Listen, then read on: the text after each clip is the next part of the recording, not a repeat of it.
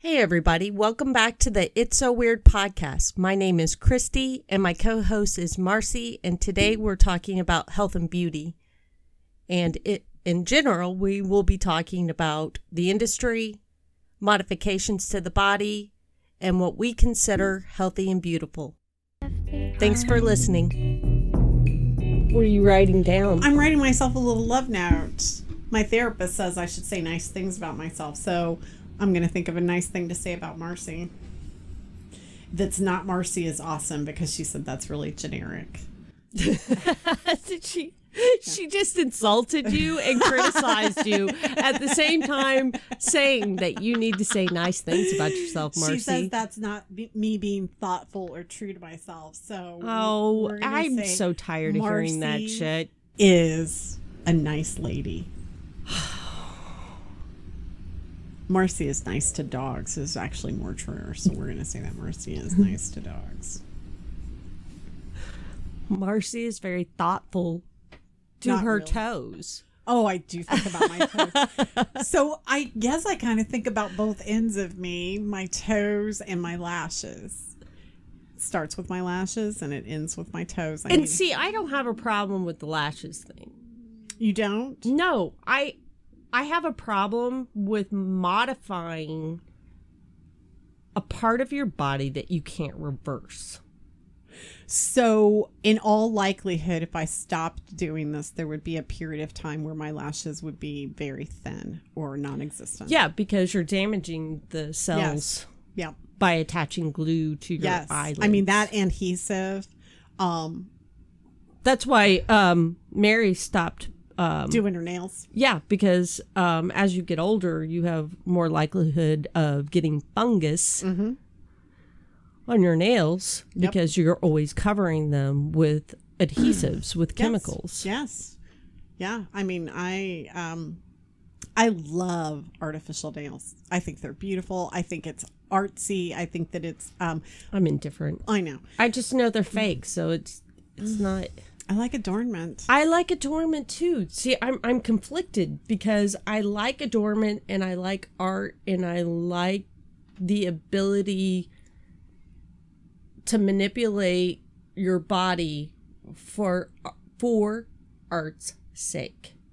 But I don't like the ramifications of how it affects people psychologically as well as physically. Couple of interesting things there. You did not say for beauty, but for art. I think that's an interesting sort of avoidance of we adorn ourselves to make ourselves more attractive. But by whose terms? By Again, I- mine? I have By this mine? continuous argument of um, how we define beauty is purely cultural. So it is a it is a lie we tell each other based off of the generation that you live in. Sure, because uh, there are many millennials and some in our generation that like gauges. And What are gauges? gauges are uh, when you Mm. pierce your ear with the great big brown button type thing. Yes, And um, ear mutilation. I yeah, I find that to be uh, very unattractive. Yeah. Um, it can be somewhat attractive if, the gauges are tastefully done and smallish, but when they get huge, but to some people that is you know um, attractive, and uh, so yeah, I- cultural culturally. Why does the English language produce don't know. such awkward words? I don't know. I can't speak any other language. I promised you this if you shut those weary eyes. You know it won't take long. It's been a bad day, that's best left behind.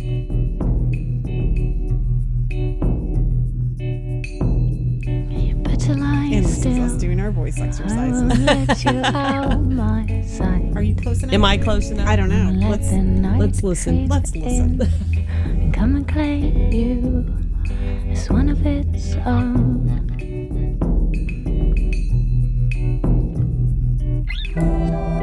Hush your mouth, John. There's so much you've seen requires explaining. Hush your mouth now. All those questions, questions. All right, we're back. We're just getting started here on what's going to be. Um, I'm I'm guessing a, a lively conversation today about the beauty industry and um, our our as human beings need to be attractive to be beautiful. Um, I think that animals have that same need too. Leo always comes strutting back from the groomer. He doesn't want to go in, but when he comes out, He just feels good because he's been washed. Yeah, and people go, "Oh, you're so and they, handsome." the- yeah, and they pet him, and he's Yeah. gotten attention. That's what it is. It, it, he, he could give two shits whether his fur is sparkling. Well, But d- that's not always true because I've seen dogs who love to be groomed uh, yes. like little human beings. like little human beings. Um, and I don't much care for the grooming process that I go through. Uh, I do like the lashes. I, I find that really a relaxing hour in my day because, um, you know, I lay down on a heated massage table and um, she plays whatever music that I like. A lot of times I have her play 80s music and she sings softly to me as she strokes my forehead and individually glues eyelashes onto my current eyelashes. And then poof, I get up and I look like a doe, a baby deer. but you know, when it comes to other uh, grooming type things, you know, getting my hair cut, ugh, the wash bowl makes my neck hurt, and I have to sit there, and I don't like that. Um, waxing is tolerable, but you know, uh, not exactly the most comfortable thing. What is that face about? Yeah, I, I, I don't Okay. allow You people have- to touch my parts. Y- you have I have a lot of very issues. thin, fine hair. Okay, Right. I have very coarse, dark hair. You a mean pubic lot of hair? Everywhere, everywhere. Look at me. I'm covered in hair. and except for I I get it groomed and waxed and shaped and I find that to be more pleasant than shaving by far. There's no itch Oh, factor, yeah, yeah. And it stays nice and smooth. Yes, I understand that, but I'm I'm very very particular about Yes. my body privacy, Yes. and I think that's the difference. And. I'm much less so. I, I would say you have, as I'm- far as I'm pretty comfortable with my body and you know, if if people see it or how they see it, I'm I'm kind of okay with it. There's definitely parts of it that I'm like, gosh, you know, I wish that that looked better. And there's only so much that waxing can do for that. Um, but but I, I am pretty body comfortable. yeah, you're you're comfortable with people touching your body. I'm not. I'm, oh, oh, you mean professionally? Yes, Okay, of course. I thought you meant just like the random person, and I'm I'm really not Holy like. crap. All right, we're and talking about. me. Oh, what are we talking about today? We're talking about beauty, beauty and being beauty beautiful. modifications. yes, uh, and how much money we spend on that. Indeed. It's fascinating.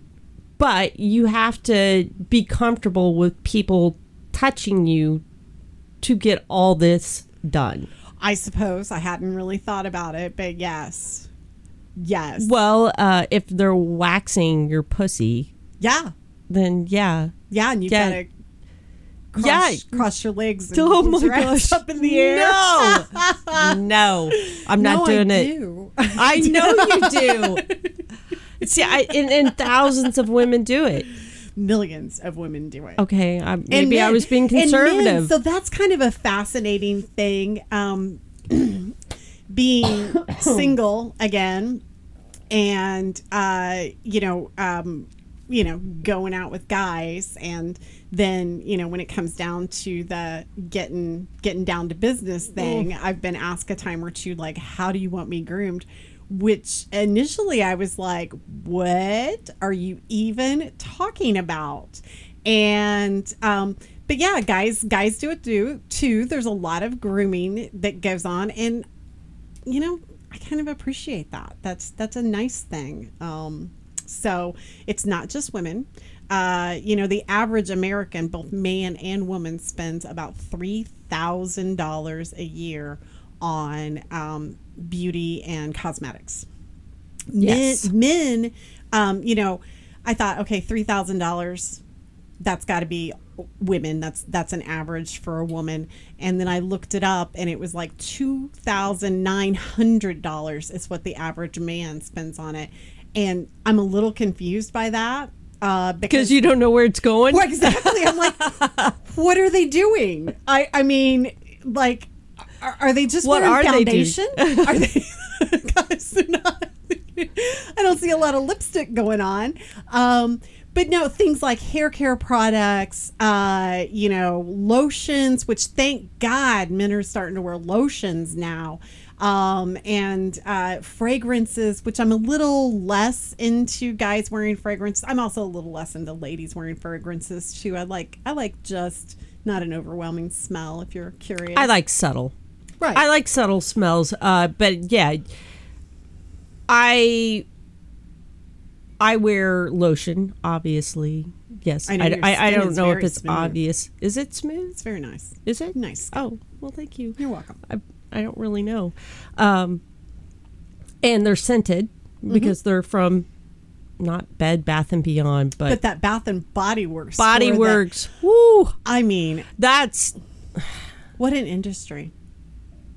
I was told once that I was cheap because I only bought one lotion. She's like, "Is this all you're going to get?" Are you insane? You no no no no no no, Christy. the salesperson. No, right. I looked at her and I was like, I'm, "Fuck I'm, off." I'm with her on that. You know. Yeah, um, you walk out of there with hundreds of dollars. Uh, literally, the I think the lowest price that they sell is like thirty dollars. Um. Yeah. I mean, you know, fifteen dollars for lotion, fifteen dollars for It's uh, $6 yeah, for a tube. soap, and um, you know, that to me seems completely reasonable. It- I thought it, it- it- I think it's ridiculous. I still bought it, sure. and I can't believe I've had just bought one. multiple people.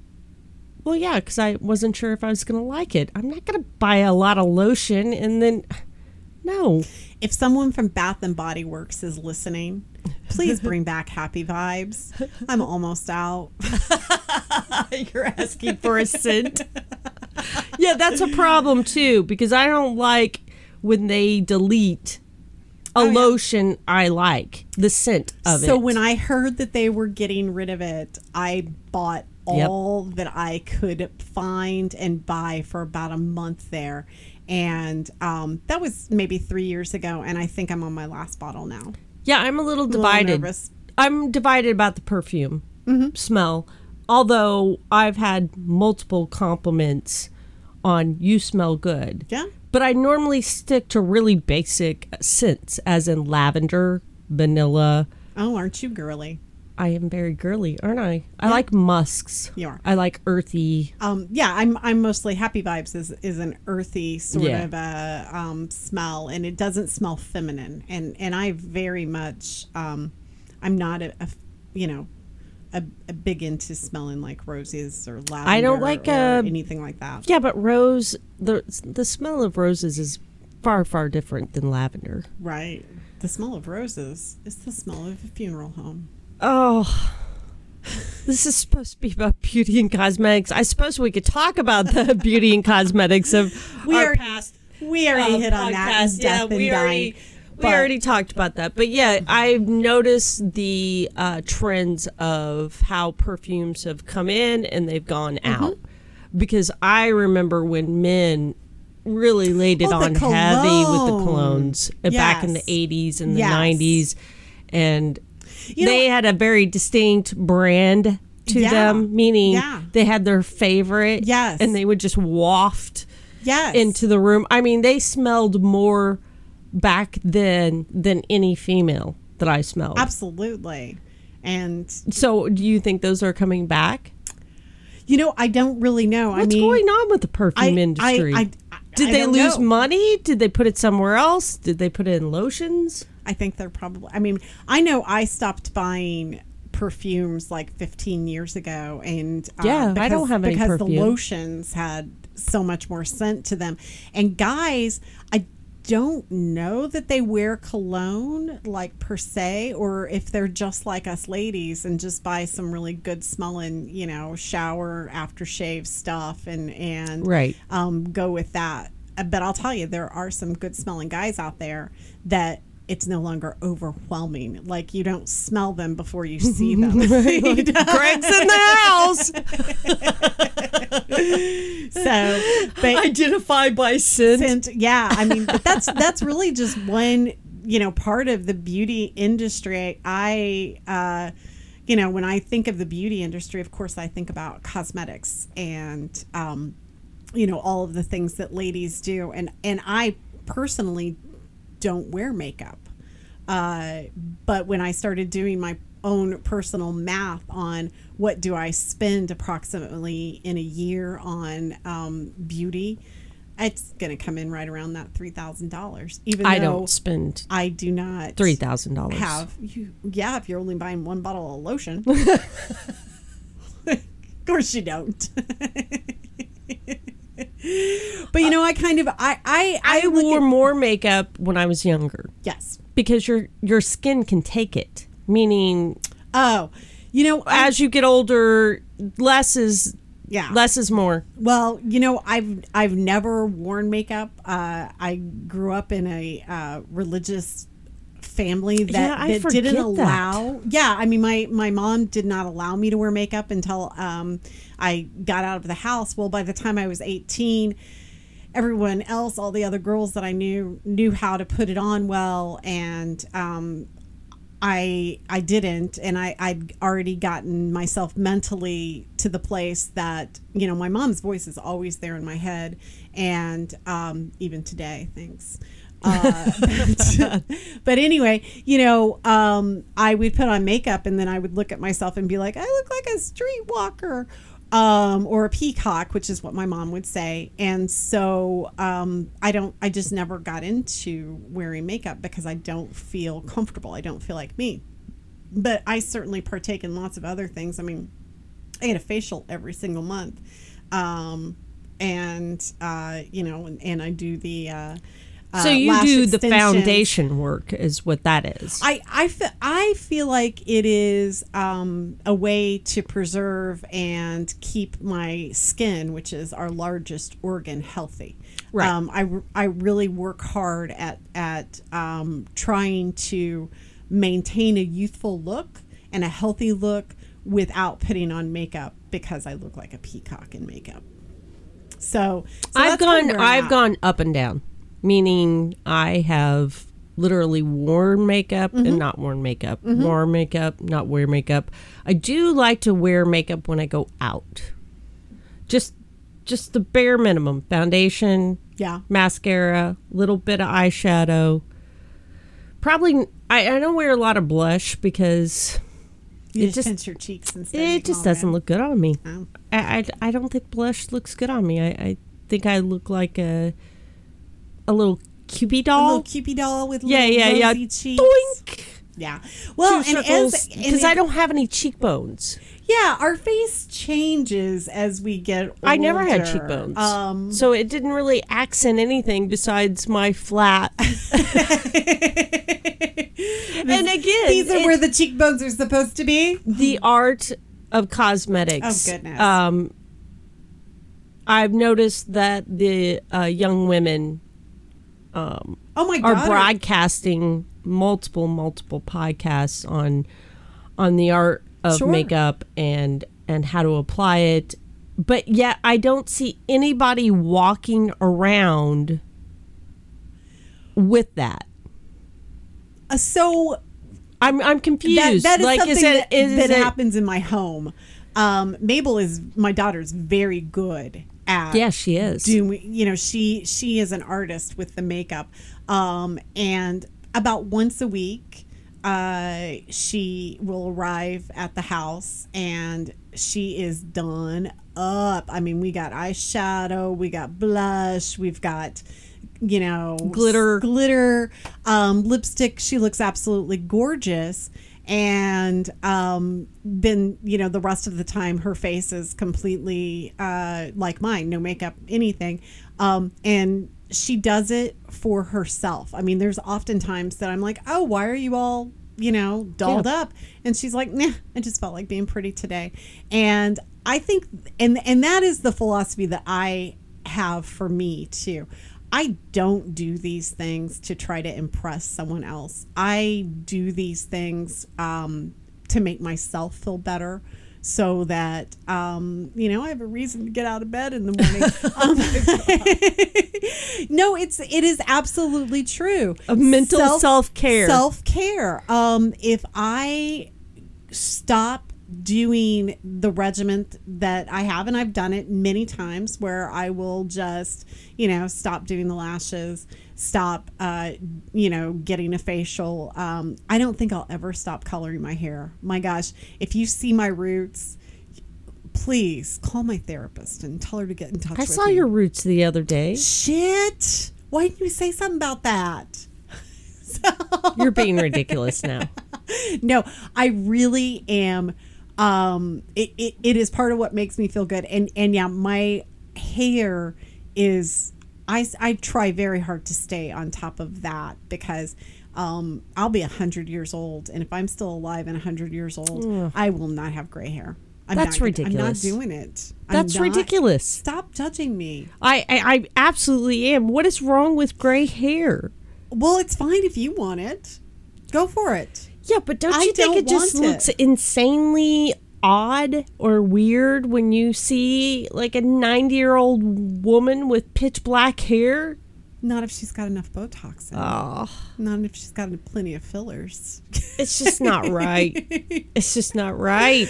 well, and that's that's in the eye of the beholder. Again, I it know. goes back I'm very to- judgy about this. It goes back to what makes you feel good, and it is it makes me feel good about me, and it and and primarily from the standpoint of um, looking in the mirror and feeling like myself feeling like i look like myself because um, you know uh, my hair is very dark.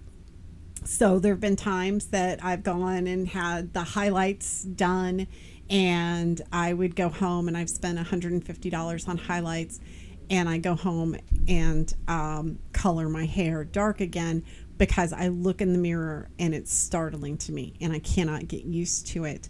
Um, and and and that's that at this point in my life. I really just want to be able to look in the mirror and recognize that gal, and I know it's a little odd. I don't think that's odd. I think that that is. Um, I think that's very average. I I really you know I want to recognize who I am, and if I cut my hair off short, I'm always unhappy because it's startling to me to look in the mirror because I have always had long hair. If um, I straighten it, sometimes um, I'm like, oh, this, and I get tons of compliments on my hair being straight. But uh, when I think of who I really am, I am this gal with this wacky, wild hair that does its own stunts. And so to rein that in makes me feel a little bit less like me. Uncomfortable. Yeah, a little, a little, I'm not, I'm just not being true to who I really am. And so to me, that's Yeah, I I completely agree. I mean, I say I'm judgy, but I really don't care. Meaning, I don't care what people do to themselves as long as they're educated about what they are Well, making decisions about. yes. That's where it gets me is when you start modifying, when you start um, using cosmetics that might okay, it's it's sort of the way I look at cigarettes.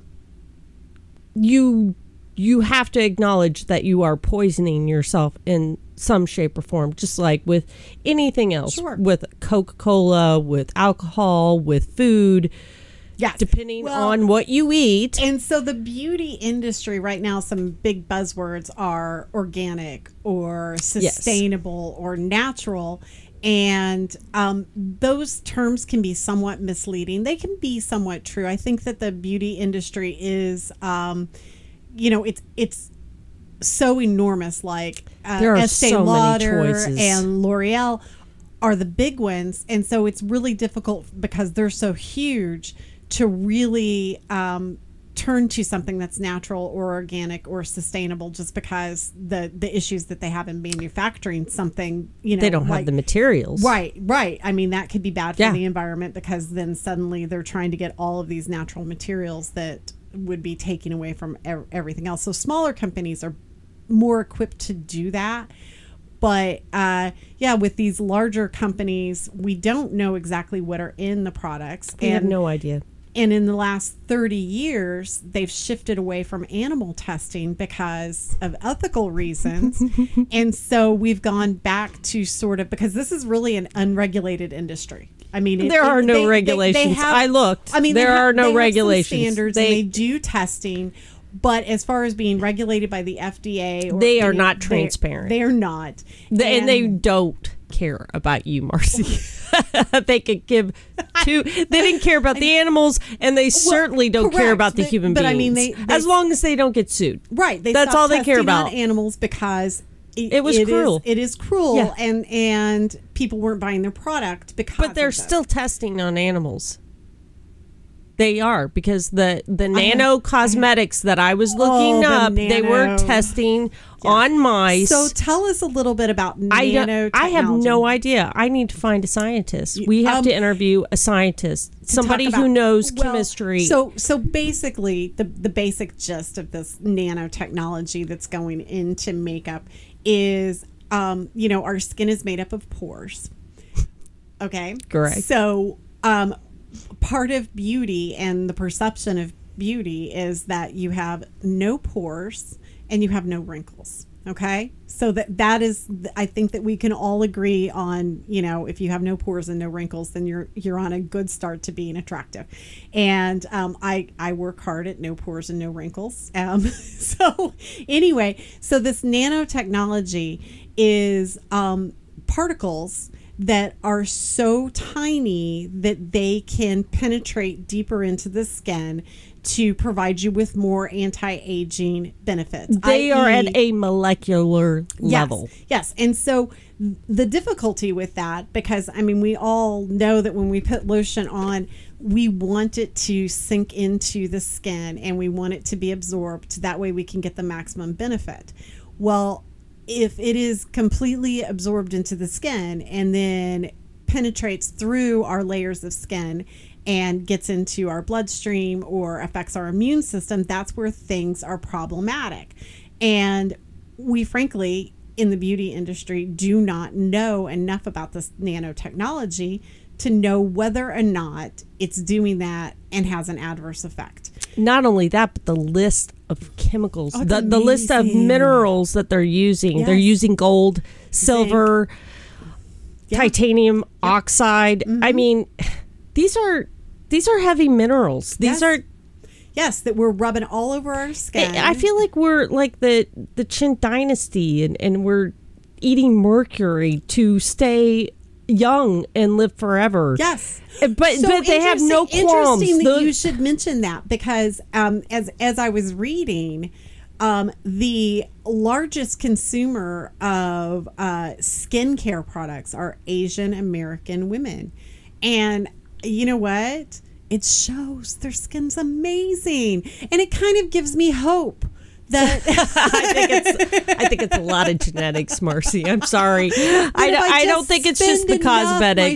skin no, poreless and no. wrinkle free. that is And, completely oh, genetics. my just some genetics. I know. Uh, I You know, You know, just like we got upset when we found out that they were peeling back rabbits' eyes, sewing them open so that we could put cosmetics and apply them to the eyes and, of an and animal. see what was going to happen. Right.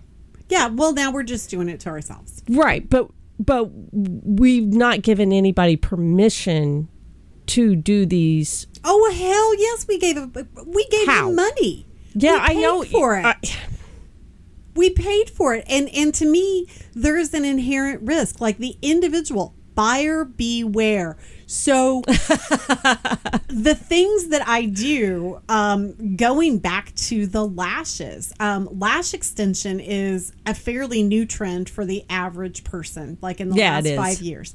Um, I went to Chicago a few years ago. And the hostess at a restaurant, I uh, made eye contact with her and I said, Your lashes are stunning. And she said, Oh, thank you very much. I haven't had them done for three weeks. And I said, What? Hold the phone. What are you doing to your lashes? Um, because at the time I was using a product called Winks, um, which was um, it's it's a lash serum to make your lashes grow. Um, it was uh, created by a local Hoosier girl, Megan Cox, and um, I was using it and I was pretty happy with the results. But I mean, her lashes, this hostess's lashes were absolutely stunning. And she said, they're lash, lash extensions. And I said, what is this? And she said, What do you What is- say? what what is this new magic you talk of? and she said, they are, they're um, synthetic lashes that are glued onto my eyelashes. And I'm like, holy crap. So I come back from Chicago and I call up my anesthetician, Tara, and I said, Do you know about lash extensions? And if you don't, you need to look it up. And if you are planning on doing them, I'd like to be your guinea pig. And so there it was. That was the how lashes came about in Little Bedford, Indiana. Um, Marcy Phillips, trendsetter, as I would say as always, but that's a lie, as sometimes. Um, but anyway, so Tara started. Uh, I was her first guinea pig, and I mean, I swear to God, it was. Um, I was. I knew what I was subjecting myself to. Um, you know, the adhesive that glues those damn lashes on. I'd had my lashes sh- glued shut. Um, imagine lying there on a table. Imagine lying there on the table and hearing your lash lady go, "Uh oh," and I said, "What's that?" And she said, "I need you to not move, and I want you to just relax."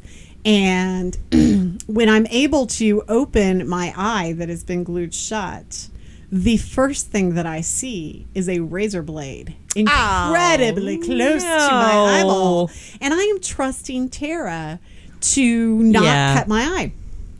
So buyer beware. I knew this. And I would come home and my daughter would be like, Oh, it looks like she glued a hundred spider legs. She's making fun of me. she was making fun of me. And over, you know, a few weeks and a few months, Tara got very good practicing on me. Oh, And- so you're saying it was a hot mess at Oh the very God, was beginning? hot mess at the Obviously, very it was like a glue gun sealing your eyes It was. shut. Aren't my lashes delightful? Lovely. I can't see anything, but and and she experimented with different lengths and sizes. So sometimes I would Oh, have no. eyelashes up to my eyebrows for a couple of weeks. I'm like, I can't blink with my glasses on. But I was aware of this, and and that you know, as long as you educate yourself um, and do the homework. Too often, though, women are, and maybe men too, but women are just desperate for something, for that, you know, that that next thing, and they go into this and and don't educate themselves and don't make good decisions, you hmm. know. And I've seen the results of that too. So I I personally am like more comfortable with us experimenting on ourselves. again, I don't care what people do as long as they have knowledge of what they're participating in. And not only that, but what really upsets me the most is they don't get to share the profit that is going to be huge. These companies are rubbing their hands together. They're projecting billions of oh, dollars oh, yes. to come around from so they get to experiment on us Yes. as guinea pigs mm-hmm. and then profit without sharing any of the profit meaning all those people that they got to test without their knowledge without even educating them Yes. they don't even share the profits with them So, so there's the cosmetic a lot of industry is a ninety-three billion dollar Yeah, I know. industry. It's huge. It is um here, and that's here in the U.S. and that's just vanity Um, to me it's it, it's Oh, all abs- based off of cultural ideals of beauty so yes, at some point in time they're going to say long lashes are unattractive and maybe they would maybe nose hair is going to be the So, new running theme Would you like me to Google that because that is a trend that has been trying to catch on? Um, basically, taking uh, the lashes and gluing Oh, them around the no, outside of your nose. Oh, I know that's insane to me. Um, Oh, that just makes me nauseous. It is, but but you know, beauty is in the eye of the beholder. I, but the people who are highly influenced are teenagers Yes. and young adults, Yes. and that's what concerns so me. the oddly enough, in my research and and um, this surprised me somewhat. As I said, my mom is a 50 year Avon lady. Um, but that doesn't wear makeup. I don't understand that. correct. Well, she does wear makeup. She wore She does. But no, so my mom sold Avon. I do not buy Avon except for their Skin So Soft bug spray, which is a great bug spray. It has a nice smell to it. It seems to do to actually work better than DEET in my opinion. Um, but and and I spend a lot of time in the woods, so I should know. Um, but yeah, so uh, the industry, uh, reading about the industry, they said that most people are influenced by their parents. And I know that that's true with my daughter, who has said to me, I am so glad that you taught me early on to wash my face and to put moisturizer on it. And, you know, occasionally she'll say something that just sends me over the moon. Like I'll be talking to a woman and she'll say, How do you know her? And I'll say, Oh, I went to school with her. And she'll say, Really? Is she your age? And I'll say, Why, yes, she is. Why, yes, she is. Thank you. and and it has a couple of times gone the other way where she's been like oh my gosh that woman looks like she's 25 and then i just smack mabel down just beat her. and go home and cry cry my little lashes out It's amazing. Um, I, I yeah, I don't like that about myself. Yeah. Meaning when because uh, I have neighbors. Obviously, everybody has neighbors, and he's a young man, and um, because most of the time when I was young, people looked old. yes Meaning, I felt like thank you beauty industry yes, yes although Um, I didn't I didn't think oh um they they look old. I just it was in tears, meaning like you recognize generations right. and and it is And it was very clearly defined Yes, because I it- had great grandparents, so I even got to see the full range of Yeah. 0 to 93, 98. Yeah, and it, it can be more difficult now um, because of the uh, beauty industry to recognize the age of a person. And I personally think that it is a wonderful thing because in our culture, as we age, we do not gain more respect. We No, we kind of treat get old people like the crap side. these days. I don't like it. Um, yeah, and- it's a, a so- complete disrespect to the it- natural uh, process of being a Yes. human being. There's no way you're going to be 20 forever. Right. It's But- just not possible. But in my now mind, I know. twenty-five or thirty forever. Well, if they get their way with the nano cosmetics, they'll just like yeah, doink, Yes. and then you'll be yeah, a 20 year old again. yeah. And I, Although your insides will probably be rotting with cancer, and but you'll look good. You will Thanks. look good on that table. Thanks. You know, you know. Speaking of that, I I uh, I do get an opportunity every few years to have a look at my insides. Oh. And I'm always really pleased when you know the the um, tech says, "Oh, everything looks good in there." You know, you you don't have too much fat around any of your organs, just the right amount, and and that makes me. I'm like, yay! I Yeah, the gynecologist asked me uh, if I wanted to see the inside. And you did not want to see that? I was like, no. Look, Can we just get this over with? I, I really have no interest in seeing the tissue of my uterus. I, I- none whatsoever. I always want to see every single time. And if I- anybody, could, yeah, I'm not a if good anybody doctor. could find that one ovary that's floating around somewhere in my Oh my abdomen, gosh. I'd be curious as to where that thing went to too. Um, that that was my last experience um, with the the poking and the prodding. Is uh, you know I I um, my ovaries. I have one ovary and it's not attached to a fallopian tube because the tubes were uh, taken out uh, because of endometriosis like 20 years ago.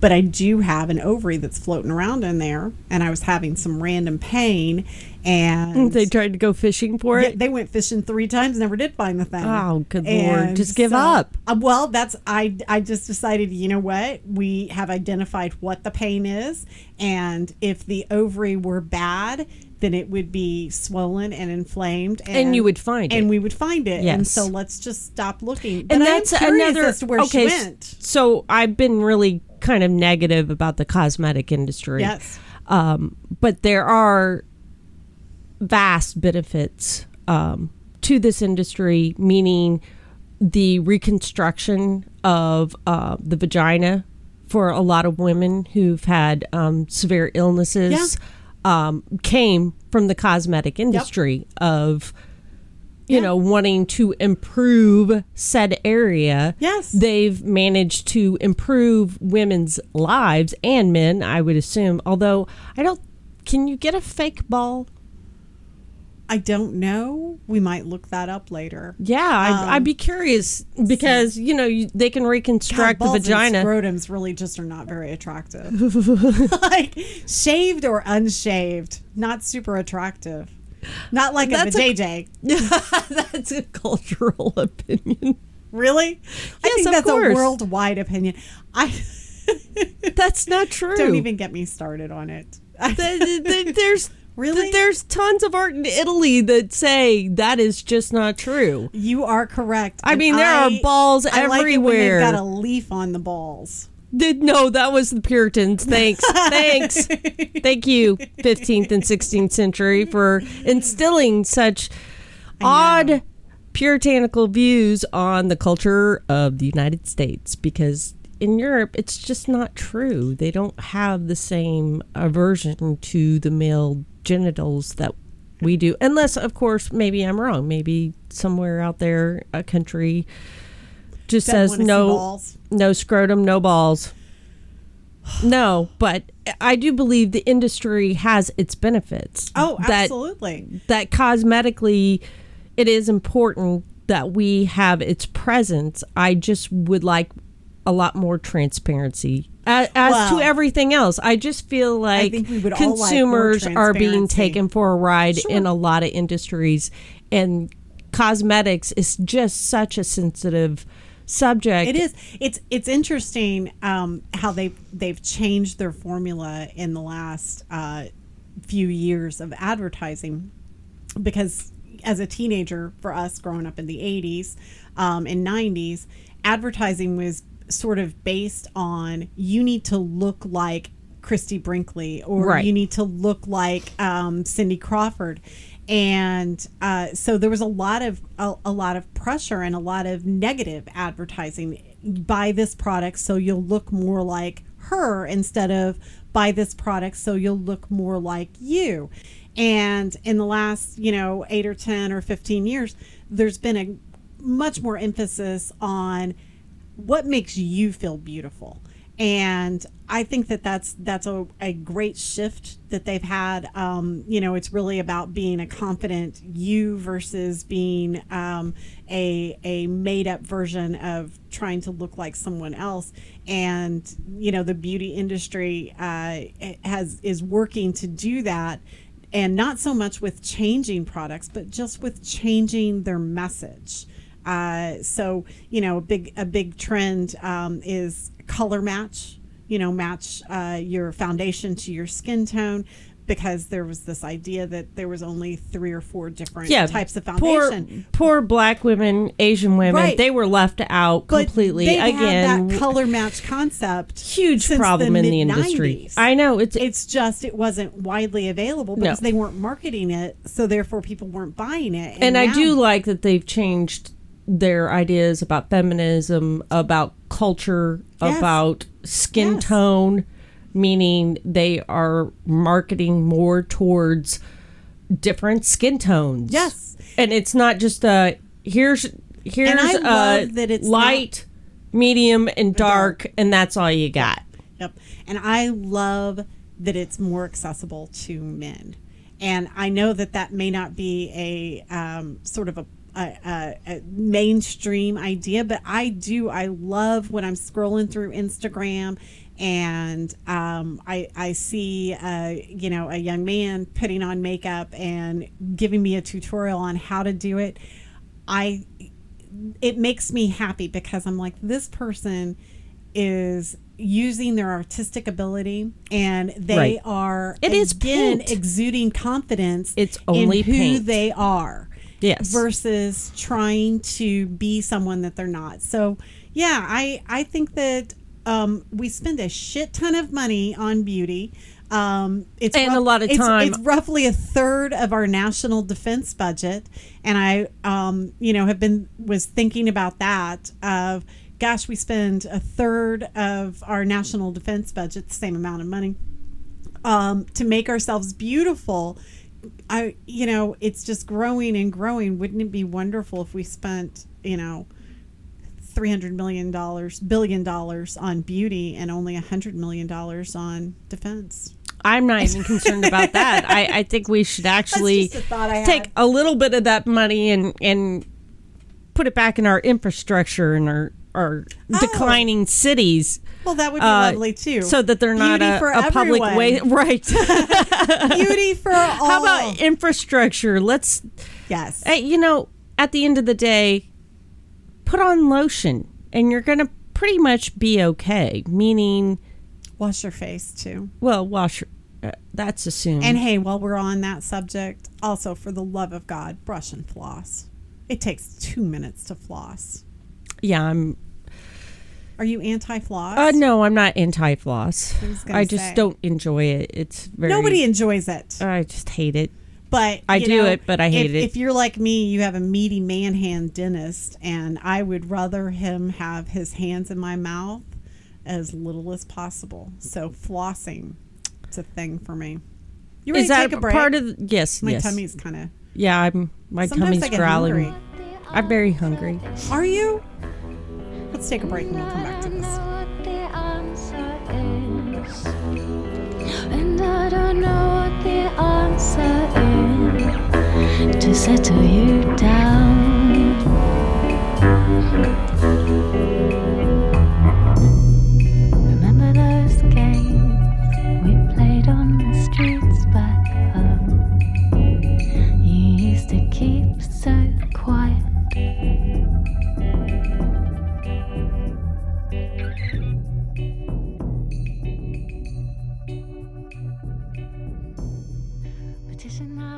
Hello, everybody. Welcome back. To Welcome. It's so weird. Indeed, we're we're now uh, we're still on health and beauty, we are. but we're we're gonna we're, we're obviously talking um about the health part of it, meaning you own a fitness club. Yep. Is that the correct term? Yeah, we're a health club. Health club, fitness club. I used to be a wellness center, actually. um, I really wanted this. I really love how these words. Uh, we we just trip through life. We do. we we constantly are redefining how to label something, which irritates me a little bit. it's an easy way to organize things. We're Yeah. human beings. We need that catalog going on up Yeah, there. Yeah, but wellness, health, fitness. I mean, Yes. Can't we just make? Can, uh, do we call church churches like gathering places now? I don't know. I, I mean, have I we don't go to redefined church. churches? Like, it, church is a church. You know what a church is. yeah, you you're know when get. you go to church- singing and a plate pass and a preaching, and you're also going to get a lot of love and community. Probably. Right. Yeah. A lot Correct. of support. But you know what the label church means, Right. You know But you, you know it go. varies depending on what religion you're participating well, you, in. You don't necessarily know that in my business. Um, right. Yeah. I mean, so I started out as Healthy Balance Wellness Center, really focusing on wellness and um, with the intention of expanding into a beauty day spa. So, um, wow. So, yesterday was my 15 year anniversary of having um, Health Club. So, yay, Healthy Balance Health Club, no longer Wellness Center. Um, but 15 years ago, I opened um, on September 14th because that was the day that the Magic Tan automatic spray on tanning booth was arriving.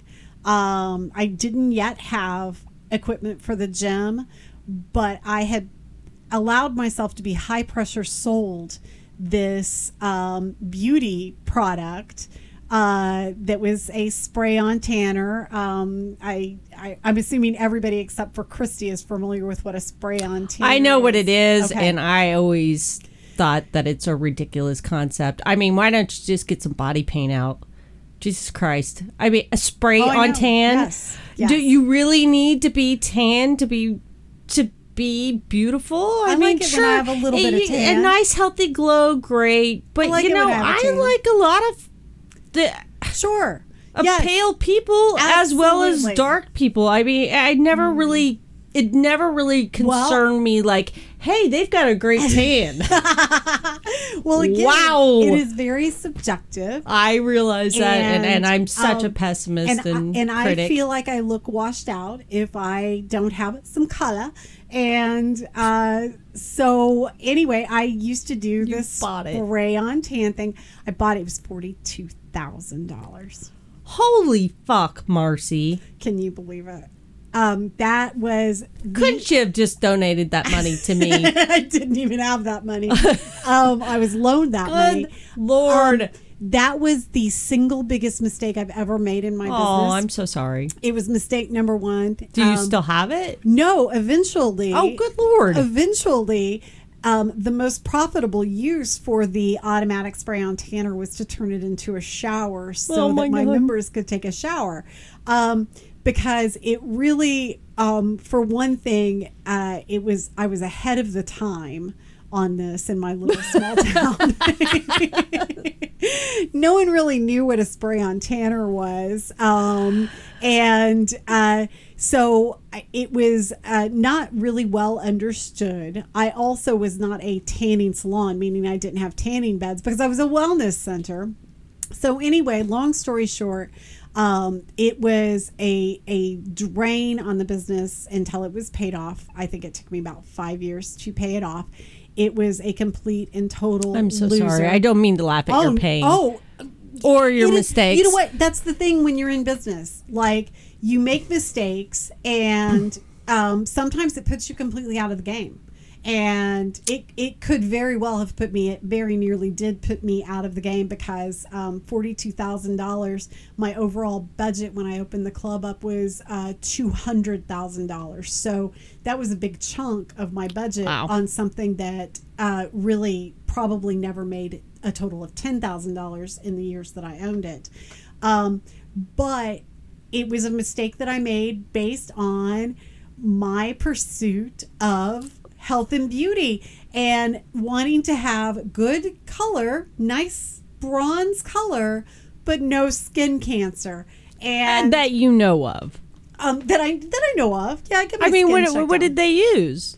Uh, it is um, some sort of dye that they spray on you. Right. So how's that healthy for your? Well, it's not Skin UV organ. rays.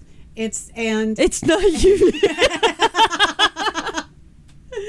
not damaging sun rays. It might be damaging chemicals. I was gonna say- no. Um, I used to know what it was made out of, and and um, fairly benign things. Okay. Um, there's there haven't been any long term.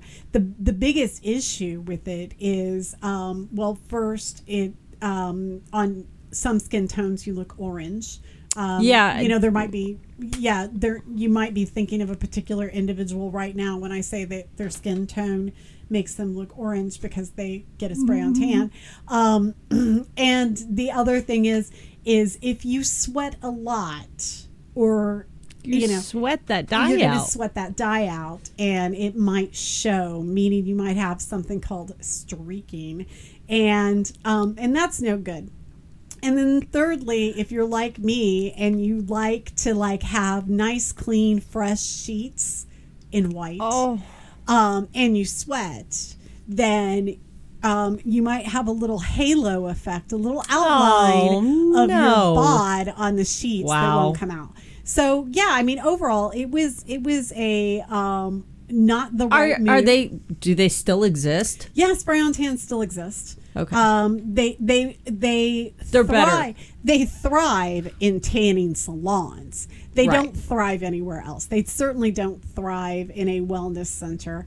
Um, and then you know, uh, so the whole wellness center thing kind of went away for me, and I came to realize that I was in fact the owner and operator of a health club.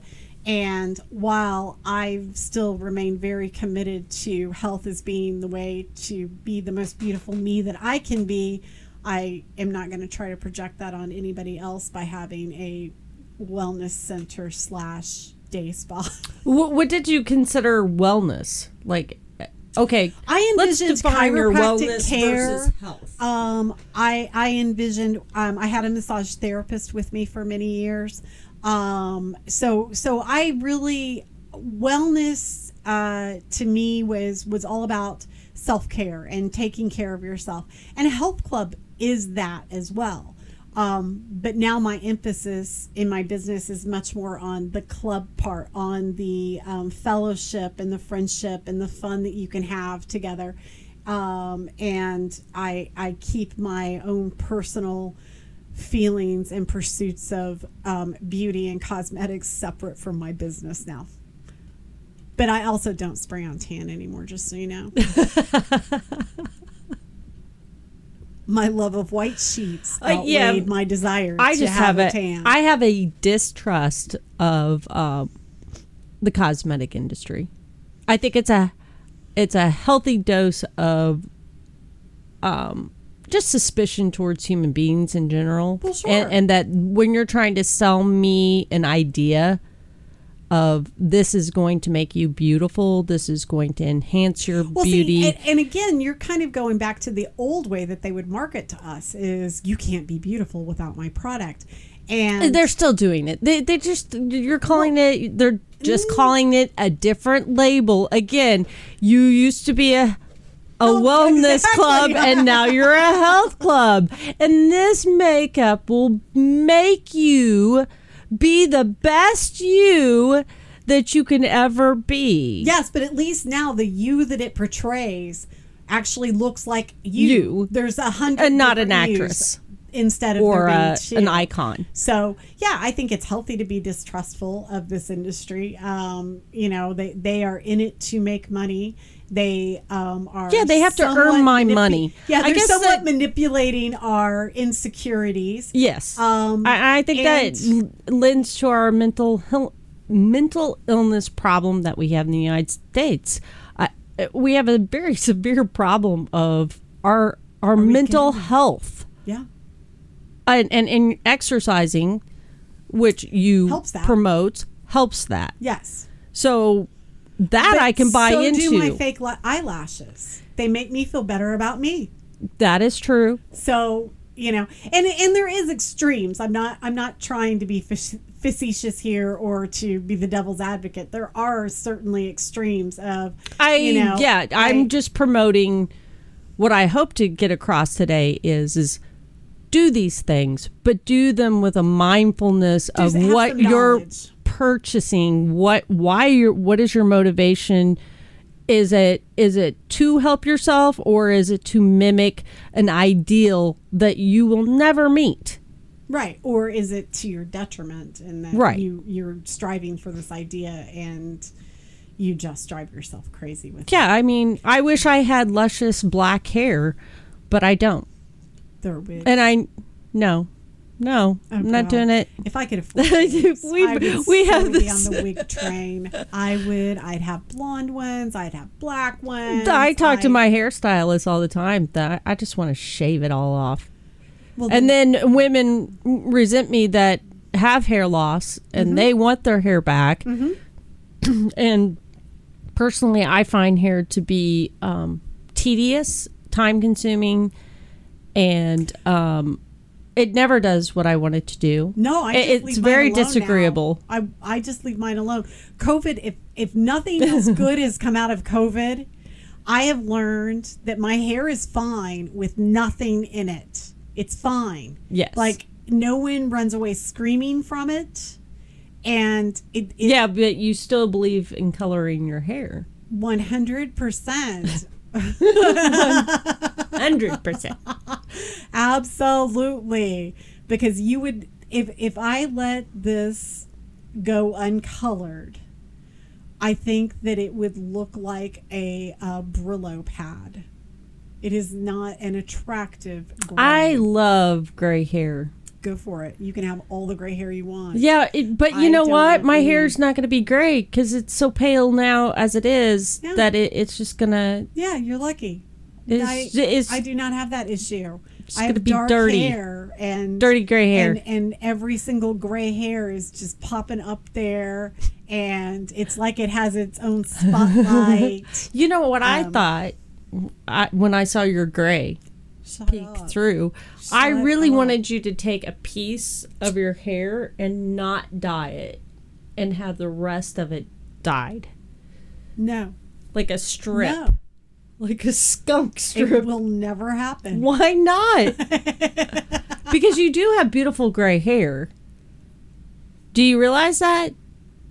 Like your hair is the pretty white gray I hair. I can't believe that I'm insulting you. about my gray hair because that's something that I'd rather not talk about. oh, I, I see. would- There's there, there are subjects. You're more than willing to glue uh, your eyes shut. But if we talk about your gray hair, Absolutely, that's a taboo topic. And this is what I find interesting about this subject. And thank you very much. I'm gonna promote. It's so weird because it is weird. Everybody has their shtick. Everybody has their um their ideas of beauty and what it is and um what one person really likes doing the other person is like no way no Right. way in hell sort of Right. like the spray on tan Yeah. no way you couldn't get me in that box to save your life you are not going to sp- i no no dye No dye will be sprayed on my body Well, parts So the hair, what I found about men uh, Clueless. is true of women too, is they're fairly vain about their hair. I mean, They're- older yeah. men, if they have a full head of hair and they don't have to color it, like that is that's That's a- that they're a bragging about. right. It's a bragging right, and um, I um, huh but but yeah so i do yeah i will color my hair until my little arms can't reach my head anymore. And then do you color your I own do hair? color my own hair. All right. Doesn't it look very professional? Uh, yeah, I always thought you did it professionally. I don't color my own hair. no no. So part of the wellness center day spa thing um my first three or four years of having a uh, personal training studio it was attached to a day spa and I learned a lot about Coloring. beauty and cosmetics Wow. and coloring. And, Impressive. oh, goodness, the money that I have saved. well, that is the problem. it is expensive. I always have a heart attack when I go get my hair colored. yeah, it's expensive. It's very expensive. And- it's it's ri- it's so ridiculously expensive Mm-hmm. that I sometimes feel guilty that I've Oh, even done it. You know, yeah, that's something that I struggled with when uh, the kids were younger and, and money was very tight. That that's kind of why I started doing it because once I left the day spa and then was going to have to pay a hundred dollars every couple of months, I just couldn't justify it.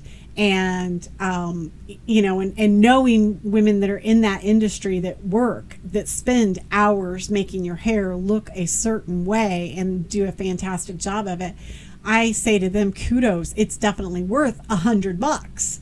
Um, yeah, they're artists. yeah, me. they, they are. I mean, if you're good, you're an artist. If you if you're not, then um, but, but yeah, Hopefully it- you'll get better. For, for many people, it is an indulgence. I mean, like, um, you know, I consider it a luxury. It now, a but a lot of women do they consider it a necessity. Well, it depends. That it's not a luxury. Yeah, It it, is depends on the profession. You know, in my profession, um, it is uh, very standard to you know spend exorbitant amounts of money on lotions and uh, eventually you know botox and fillers and things like that and um, just to sort of keep yourself relevant. I hear that word a lot. And what do um, you mean? So, well, the better that you look as a trainer, I wondered if that's what you meant. yeah, yes. And I, I in my inside my head, I was like, "Is there an expectation of Yes, what you think a fitness trainer Ooh, so should look like?" This fitness trainer has trained um, weighing 190 pounds, and this fitness trainer being me, I have trained at weighing 190 pounds, um, and I have also trained at you know uh, weighing as little as 130 pounds. Um, I maintain now a nice 150 to 155 is is what I maintain. And I will tell you, um, it is easier to get clients the smaller that you are and the younger that you look. Um, and that's across the board of ages and sexes. Um, if you are a little, what I found is that when I was a little bit bigger, um, people tended to uh, feel more comfortable. Um, you know, and that didn't necessarily equate to progress, but but they but, But- they but- thought but at least she's in the- the same boat as I am. exactly. Was the quality of my training more or less, whether I'm bigger or smaller? No, absolutely not. I am trained to do this. Whether or not I'm actually doing it for myself is irrelevant, um, somewhat. But yeah, I, I, you know, uh, looking a certain way definitely has an effect on whether people buy your product or your service or not. So And do we cannot help you make an effort to go there coiffed and groomed and You mean to work? yes. Um. well, I don't wear makeup, and I no longer fix my hair since COVID. Uh, and I do wear clean clothes every day. Um, um, but but no, as far as far as like really fixing myself up, now I do do a lot of things to stay healthy. Like I said, I get a facial every month. Um, I have these eyelashes glued individually onto my face. Um, it it does, I'm sure, help with business a little bit, but mostly it makes me feel good, and I like that. And you know, um, but no, I don't do a lot of quaffing and. So you um, refuse to buy into the um no, I do peer I- pressure I of- absolutely. oh, oh, of, well, of the expectations of how you should look I as a fitness trainer. I would say that my um, need and desire to maintain um, a, a an attractive self or the most attractive self that I that I feel like I can be is um, it's an internal motivation and I chose my profession somewhat based on that internal motivation. Does that make sense to you? Meaning, I choose to do these things because I think they make me attractive. I don't do these things because I think that they're going to be attractive to you. I don't Okay. care whether or not Good to hear. you think. Yeah, you Yeah, can, yeah, You I can think want it- that gray streak in my hair all you want. It ain't gonna happen. I happen. think it would look cool. Well, you can think that all you want, but it's not to happen. Um, I, I I look and do the things for myself for me, not for other people. And I, I think that But there is helps your business. Yeah, there is definitely pressure in my industry to. I think there is. make yourself. I, look I a can't imagine. way. Yeah, I I, can't imagine. Um, I just don't. I, I don't. and I don't know how those were formed um, in the health health and beauty but do you think it had to do with the 90s and you know I, I think that no, I think that has everything to do with um, marketing and uh, with not so much the the '90s as much as I think now things are formulated based off of um, Instagram and TikTok. right Um, right but, but- but we didn't really have fitness um, men had fitness clubs yes, but women did not. not really until the 80s did it become. I mean, Right. in the 70s, yes, there was the An jogging. inkling. Um, yes, yes. But but as far as like being fit and healthy, um, yeah, not really until the My 90s. first memory was Olivia Newton.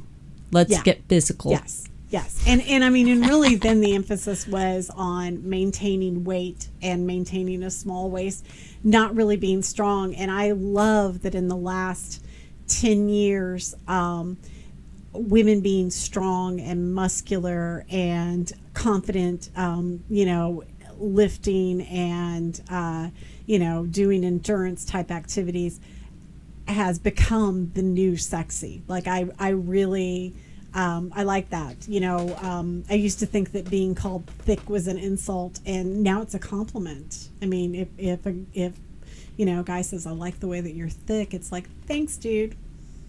They say that? They say that. They say that about these guns. Aw. No, they mostly say it about my thighs. Jesus Christ. I'm so far out of the loop. Oh, loop. you're so far out of the loop. I'm so far out of the loop. But but yeah i mean you know our our perceptions of health and beauty are changing um you know the cosmetic industry is uh yes it's absolutely suspect yes you should do your own research on the things that you're going to put on your face or on your body um do you remember uh, in middle school or high school? I, I know it was like young time for me. Uh, you put Crisco on and go lay out in the sun. Was that a thing? Was that just a thing in my hometown? It was a thing, but I never thing. did it. so That's, crazy talk. That's how you get fried. Right. Like, that's how you get burned. That's how you get fried. yes. No. It- see, Or, I or never. peroxide on your No. hair. That is No. and then go sit out in the sun. You know what? That what? product? It was Sun In, and it was crazy.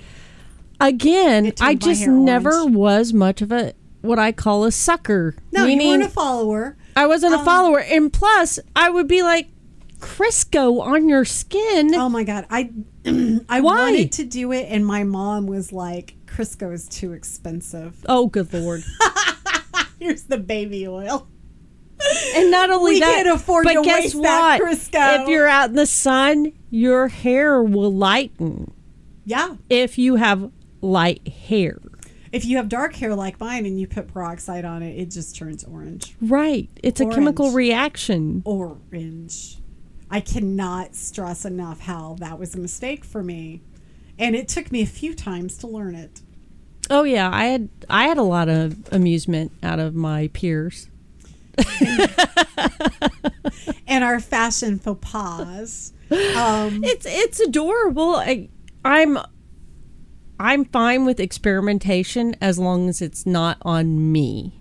well, How's that? Well, you know, I enjoy You- everybody you put- else. you participate in Riding the beauty into the- industry, but you do it in your own way, Selectively. And and I believe that most people would tell you that that's what they do as well. But incidentally, a lot of us look alike. And and that's that's that is, you know, uh to me I, I think that What do you mean we look alike? I mean, the end result ends up turning out the same. You know, um, like you go you go to the salon and you um, have a stylist that you really like the way that she does color, and you like, you know, Mindy's color. And so, what do you get? You get Mindy's color, and then all of a sudden we start looking a lot alike. Um, you know, uh, getting kind of away from beauty and into fashion um, I love me a good sweatshirt. I love me a good hoodie because it's got a pocket. However, um, if there's anything close around my neck, cloth wise, it drives me crazy. I turn red. Um, I'm uncomfortable. So what I started doing was um, I would Cut the I would cut the hoodie out, Right. And then I have a. You've seen me wear it. You see me wear them all the time, and and I do that because I'm hot, um, not because I'm hot, but because I'm physically hot. Um, so a few years ago, when I started doing this um, to my gym sweatshirts, then people started No. asking me if they could buy a sweatshirt like that, and I'm like. all I did was take the sweatshirt that you see hanging up there and I cut Right. the neck out of it. Right. And you know, and you see how sometimes like my shoulders showing, that's because I cut her too big. And you know, but it, it is so- Marcy, so, you totally missed a marketing opportunity. Oh no, I sell them that way now. Okay. Okay. Do you do it? Do you do the cutting yourself? I will do it right there for you. Oh, my Yes, goodness. It's a service. It's a service. It's like make a bear. It is like build a bear.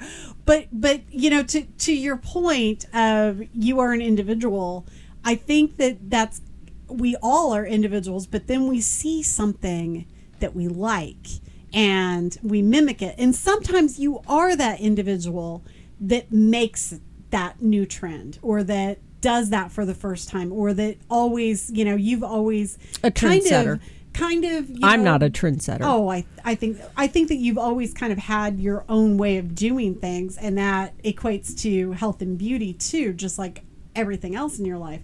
But at the end of the day, we kind of all end up looking alike, and this brings me back to the spray on tanner, my friend.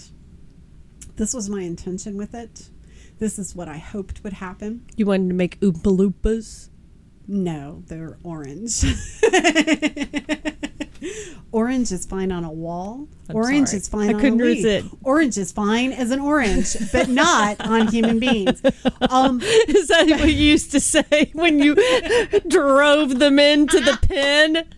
no, no, my hope, and this sounds so insane now, um, is you know how we have different auras, like you project a color about yourself.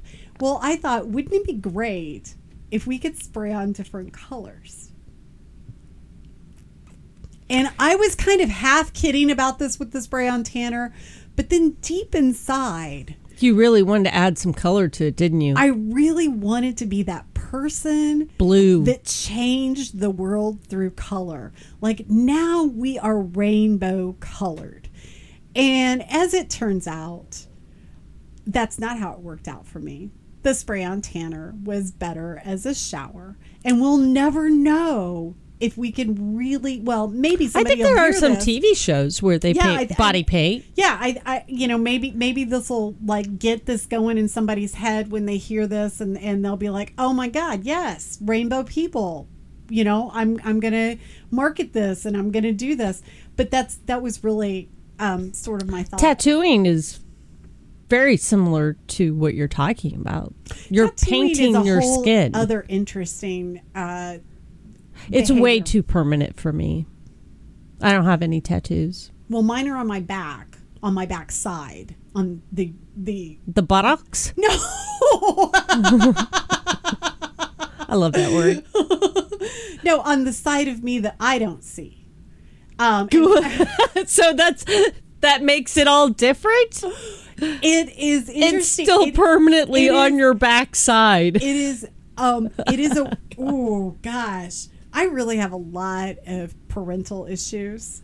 Um Do not tell me you have another story. so my well my parents were very against tattooing despite the fact that my mom has two. She got the first one when she was 50 i paid for the first one. But um my dad especially very anti tattoo anti earring piercing. Do not adorn yourself you know.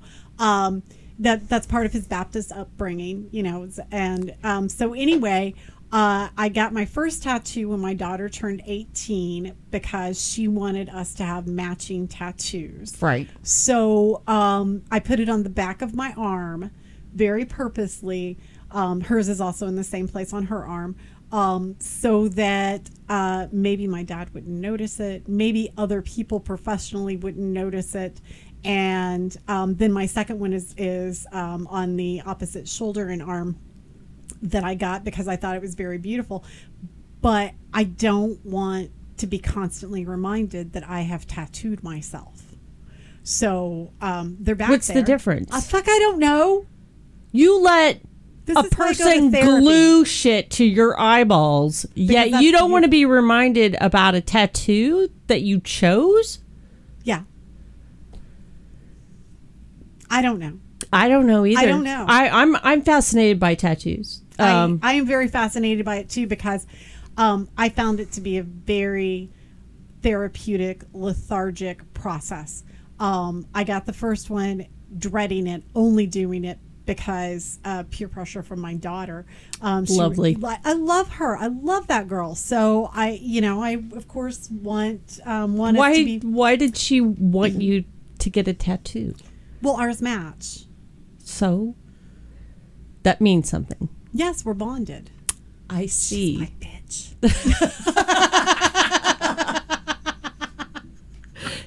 so that that it, is that part of the culture, the tattoo culture. Yes, that is very much part of the tattoo culture. Um, you know, it's it is uh, creating you uniqueness for yourself, but also sometimes bonding you to another person. I mean, how many people do you know have a tattoo of their wedding date or their husband or Yeah, their I whatever, think that's insane And then also. they get divorced. and Yeah, I know. I like, think it's know. crazy. So, but anyway, I think that Mabel and I will always be together, and um, we don't have our names tattooed, but we have matching tattoos.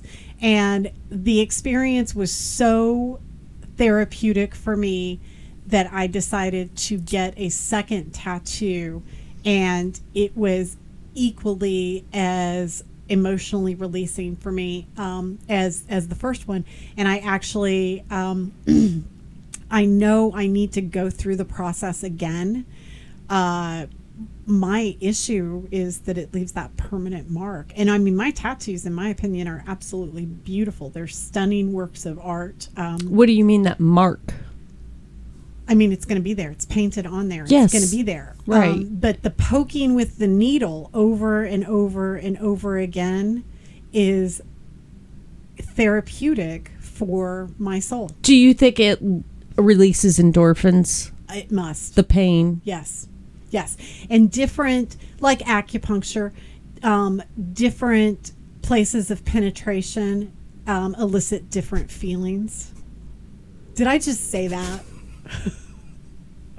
I'm such a child. God, are you I was four? that kid. Are you four years old? I am a continuous can, can, can a person not say penetration? Not that way. Oh my god. Oh my god. You're like a child. I am such a child. I'm so sorry. I Well, can't he help penetrated me over. I was gonna say. again. it. What is wrong with you?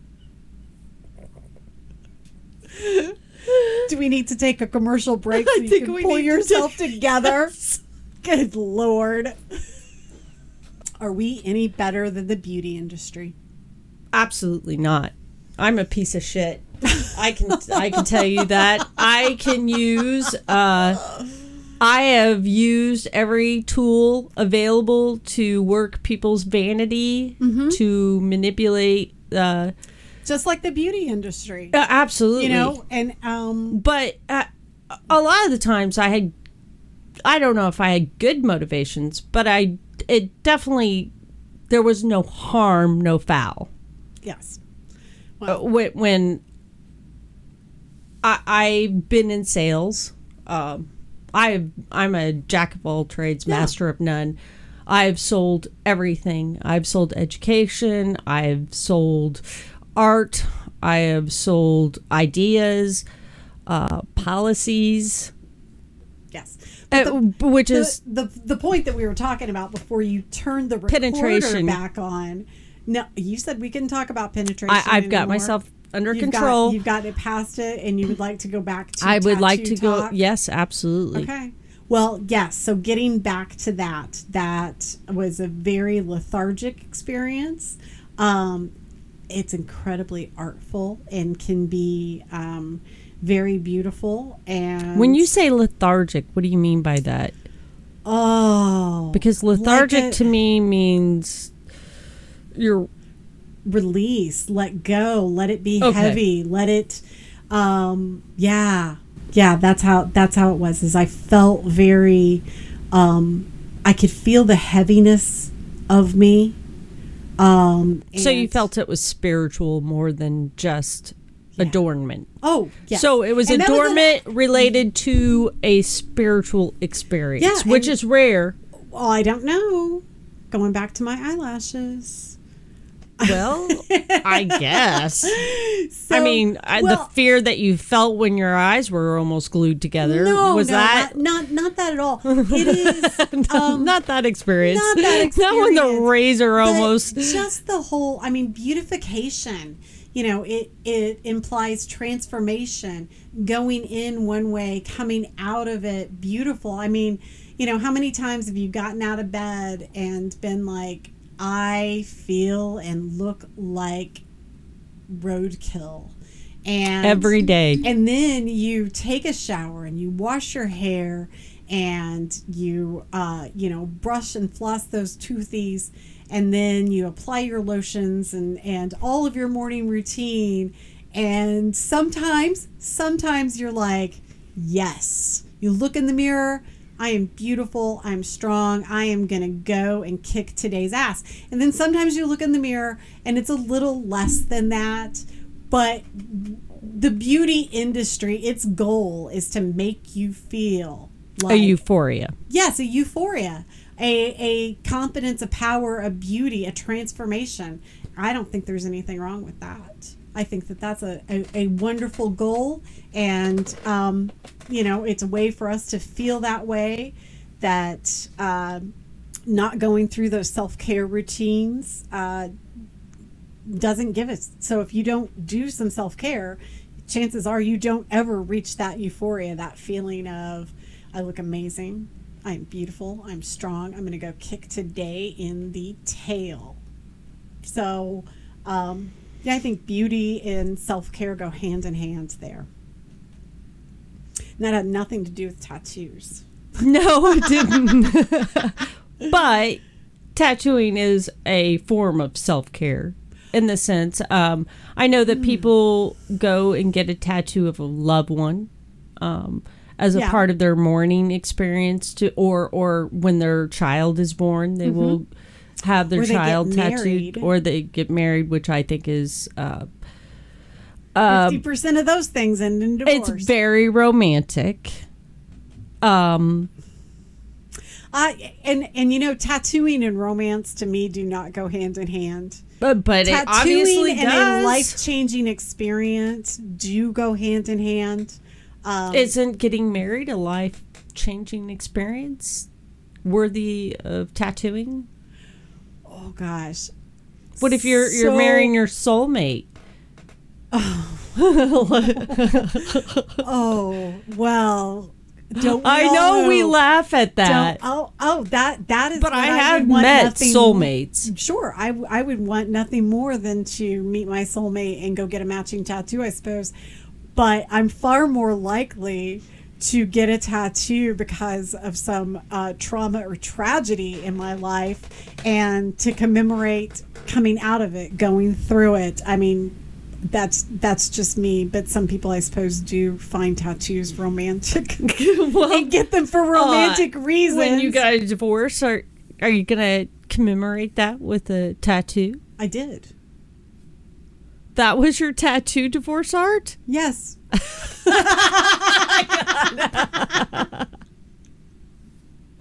Holy crap! You betcha. It's beautiful, isn't it?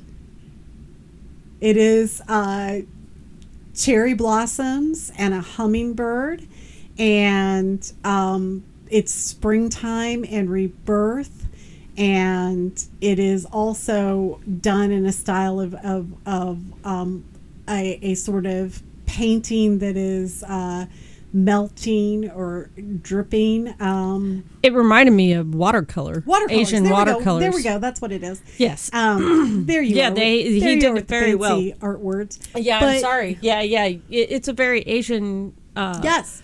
So it was yeah, Ephemeral this, this was watercolor. this was about me accepting that that part of my life was over and that was not a bad thing. That was a good thing.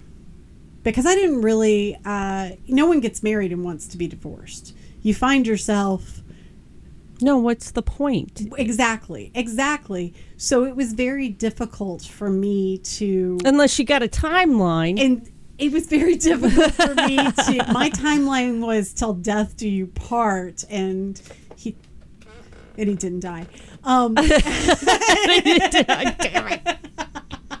No, You missed your that's a- goal. That's a, terrible thing to No, say. no, and we're just being yeah, facetious. that's We're not terrible, serious. Awful. Well, we like to have a sense of humor about Yeah. this. I mean, Um, we but- are talking about health and beauty, so uh, Yes. we we can have fun with this topic and yeah not have so to. so anyway yeah that was my tattoo of um, letting go of that and getting ready for something new and and beautiful so there we go well, I find it amusing.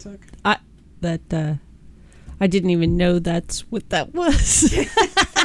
well you know what to be fair i've never said that to anyone i've never uh, you know consciously put that out there but that is unconsciously what it was um, was this was a great experience getting that first tattoo with my daughter and and as i said very therapeutic for me that i decided you know what would be therapeutic the next solution is Yeah. yeah. yeah so Yeah, I don't think I'd find it therapeutic. I mean, I would find it interesting because of the um, the way the body is connected and those pressure points and, Mm-hmm. Yes, and definitely- how uh, the pain creates a euphoria. Yes.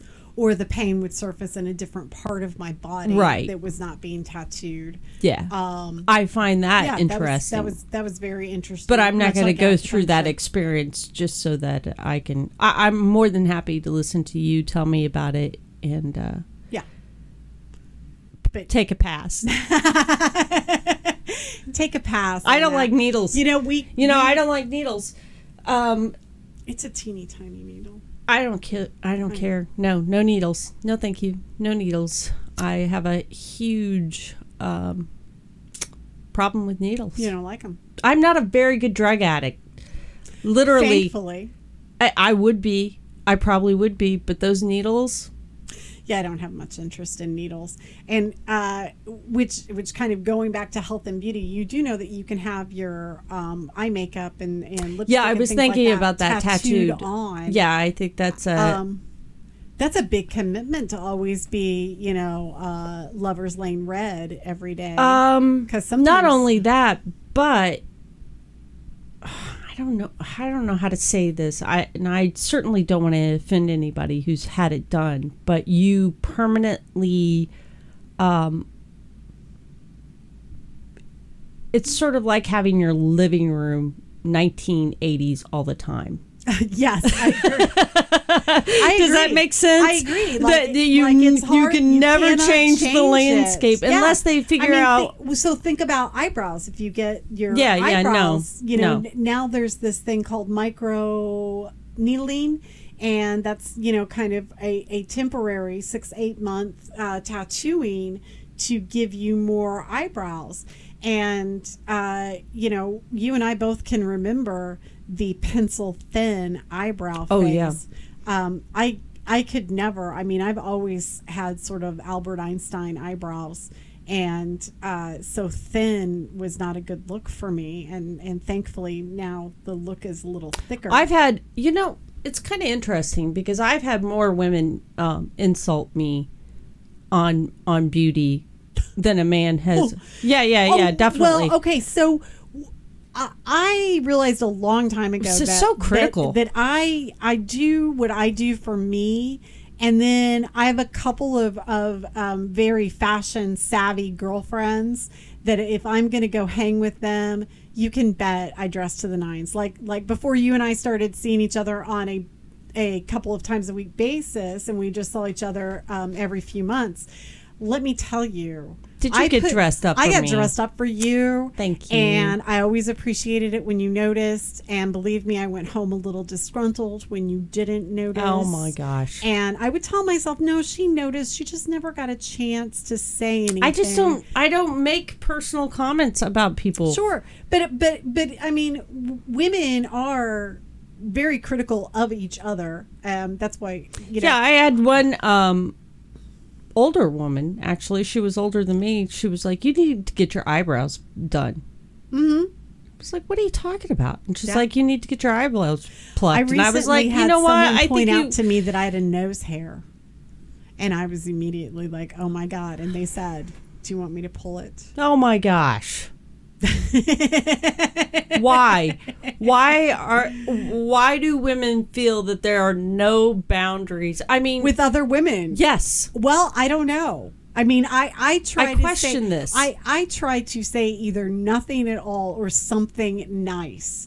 Um, Yeah, of because course. my feeling is is that you took a look at yourself in the mirror when you left the house, and if something is really gone awry, like your pants are unzipped, or I really would like somebody to tell me if my pants are yes. I'll tell you that. If you have a booger on your face, lettuce Yeah. in your teeth, I am going to tell you that. I mean, or if you're at the pool and you've started your period and you don't know, I'm going to tell you that. But if you have unibrow, if you have facial hair, if you have like a size small shirt covering a size extra large body, I am not going to comment on it because I'm going to assume you're already aware. And instead, I'm going to try to find something that I find attractive about you or appealing or kind or whatever because I want to say something nice to everyone that I see and make them feel beautiful. And so, you know, um, but lots of women will say that. What is that on your face? You know, my my face. nose. you know, or um, yeah, yeah, the unibrow thing. I mean, now I know I keep her waxed. She's smooth. There's a lot of separation. Um, I learned how to do that because I have a unibrow like in five minutes. And and so you got to stay on top of that, or I choose to stay on top of that because that's one of the things that makes me feel attractive and complete and beautiful. And maybe that is because women said to me in the past, you should wax that. You get a lot of, you should, you know how pretty you'd look if you would do XYZ. But now I, I tried it and I do, in fact, feel pretty doing it. And so I continue to do it. Um, and then there are some things that, you know, I only recently- would never consider. I only recently got my I, I've been doing my eyebrows at the hairstylist because Oh, I can't see. darker. No, no, no, No, they're not. No, I just have them pluck doing? it. Oh, you can't see them, so you have them plucked. Right. That's the only reason. That's hilarious. so, um, because my hairstylist was like, "You gotta stop plucking." I was like, Oh. "What's what's going on up there?" Wow. She's like, "You're taking too much. Yeah. You're taking too much." But isn't that just okay? Um, that's her job is to make you beautiful. So she was Right. not being critical. She was being oh no, I no, I I Yeah. I asked. Okay. A. So, uh, ladies out there or men, if you ask and then you don't get the response, yes, if You are thought- asked, be honest. be honest, but you don't necessarily need to volunteer your well, opinion. you, right, right.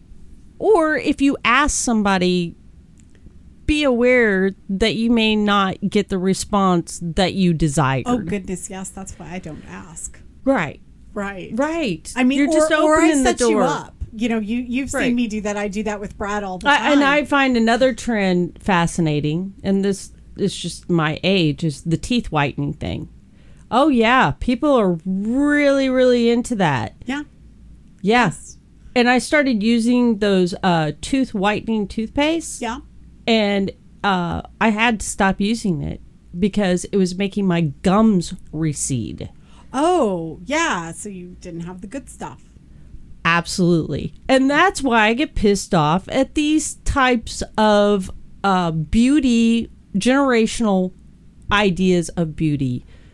Because you I buy think- into it, you.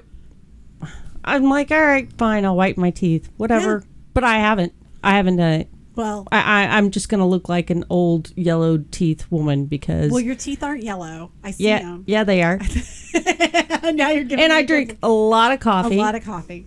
it's it, it's almost pointless because you're going to stain them every Yes. day anyway. Yes. So going to get get them whitened Well, is uh, so I thankfully have gingivitis. Um, you have gingivitis. I do. I do. Yeah. I did not go to the dentist for about uh, 15 years after high school. Um, I had a, I, I still have an aversion to the dentist. I have Like, a- that is the scariest place for me to be. Um, but anyway, so because I didn't go, uh, my teeth are very healthy. Um, my gums were not, and Mm. so we started addressing the gingivitis issue, which oddly enough is um, can be contagious. Like if you're just running rampant with gingivitis and you go around kissing, you know, somebody else, It's a bacteria. it's a isn't it? bacteria. They can get it. Yeah. So um, anyway, that's just a side note. Um, I I take care of my gingivitis. oh my god! And no, think- we're talking. and I'm I- thinking of opening a kissing booth. Um, no, seriously. Um, but but so it wasn't being taken care of as well as my dentist would like, and so he suggested that I get these trays, and I was like, oh gosh, I don't want to wear these trays like you know, 15 minutes a day. Ah, that's way too much time. you want to keep your um, teeth though. Yeah, and I really didn't want to have scary gums because, you know, when they recede, you start to look a little skeletony. And so, anyway, now I wear the trays. The trays are filled with peroxide and some other stuff that I. Bacteria killing. I'm, I'm trusting my dentist to make sure it's safe for me. Hopefully. Um, but anyway, a, a side effect of all of that peroxide goo sitting on my teeth and gums is it whitened them, and um, you know, health and Well, beauty, peroxide. health and beauty and wellness, all right there in one One package. tray. If only they wouldn't. Do you have to do it every day? I should do it every day. So he has me on quite a regiment. Um, I brush, I floss, I water pick, and then I do the trays. You know, I was gonna try the water pick. I love the water pick. Every once in a while, I'll forget to turn it off before I take it out of my mouth, and I shoot it up my nose. I know, I know. Every time I do, price you pay to stay beautiful. the price I pay for beauty, and every time I do it, I'm like, "Damn it! all I had to do it. And I'm sure almost everybody who's listening has done that. I, I mean, I haven't done it yet, so I'm, God, I'm awaiting so. that experience because as soon as we get off this podcast, I'm gonna have you look up on Amazon what water pick you buy because there's just so many out there. I have a great one. It's um, rechargeable, and you only have to recharge it about once a year. And let me tell you, it sprays. I don't know what brand it is, but it's um, white and navy blue, and I'll recognize it when I see it. Does that help with the gingivitis? It does. It does. So gingivitis is basically where the skin has come away from your tooth, um, creating pockets for bacteria to grow in. So you brush and you floss and you keep that bacteria out, and then the skin grows back to your tooth, and there's no more pocket. So technically, you always have gingivitis I was gonna say. but you don't always have symptoms. So as long as I take care of it, you know, I don't have bad breath, my gums aren't receding, that sort of thing. I don't think I have bad breath. Can you smell it? Um, No. so- No, unfortunately, uh, bad breath cannot be hidden. no, no. And luckily, lots of people are just polite. Um, but no, Polite how? Like they didn't tell me I had bad breath. Well, that is a problem. Uh, you think so? A little bit. I mean, it, it means that there's something unhealthy that they, Oh, unless you have a You- genetic problem. You are correct. So, so from that standpoint, to say to someone, you know what, your Yeah, breath you're not- really I- stinks. I think you're sick. well, I'm sorry, but when you have the flu, yeah, your breath stinks. You can brush all day long. Yes. If you're sick, your breath stinks. It's it's a sign of unwellness. well, maybe my breath didn't stink. I'm, I don't- but I'm I don't sure, remember I'm sure it had stinking. to. I'm sure it had to because I had pretty serious gingivitis. oh, I know. I'm so sorry. It's okay. I mean, there are It's- much worse things for me. I don't- Get. I don't like, know. That's completely treatable, and luckily, my mm, Right. dentist is incredibly dedicated to me never having to require a root canal because he says he would retire before giving me a root canal. I'm not a very good patient. Wow. I'm a really awful patient. Uh, he puts me back in the screamer room. What Do the heck know- do you do, Marcy? Well, for one thing, I'm loud. Um, for another thing, I become irrational at the dentist office. And so you have a loud, irrational person um, with a colorful vocabulary. It tends Lord, to you are upset the natives. Yeah. Oh, yeah. Absolutely. I I am always um, in the screamer room at the dentist office. So, but but Dr. Mike is very nice, and, and he knows that I have this extreme aversion to the dentist. I feel sorry for dentists and um, because I don't want their job. oh God, what a horrible job! It's a horrible job, and I'm glad that they like it. And and those um, poor hygienists, and and and something the hygienists get the shit Yeah. end of the deal. Yeah. To be honest, my I- cousin, uh, I don't know um, if they are a hygienist anymore, but it's a very difficult job, and I wonder if they get paid. Uh, I think they I think that they get compensated well, and I think that they uh, enjoy their work. I mean, most of uh, I just, it's got to take a really rare personality for that, don't you think? I don't know. I think there are only 32 teeth. Um, it would be i- i- if you're the kind of person that is detail oriented. Um, An OCD. an OCD, I think, I- and that's that's how my hygienists have always been. Is they're very, um, very meticulous, um, very, um, you know, uh, conscientious of their work, and they want you. I go I go four times a year for a cleaning, so every ninety days I have my teeth cleaned, and um, my hygienist is is very specific with me about the result that she would like to see and what I need to do to help her achieve that result. Yeah. And and I really appreciate that about her. Um, and my dentist is, uh, you know, as I said, he doesn't ever want to give me um, any sort of major uh, experiences. He doesn't. He doesn't want to have to do any major work on me because I am such a baby. Um, You really are. Really I'm so am. sorry you had a traumatic experience. Yeah. The last time I was at the dentist for a filling, and I um, they give me the gas. So they give me gas and they give me shots.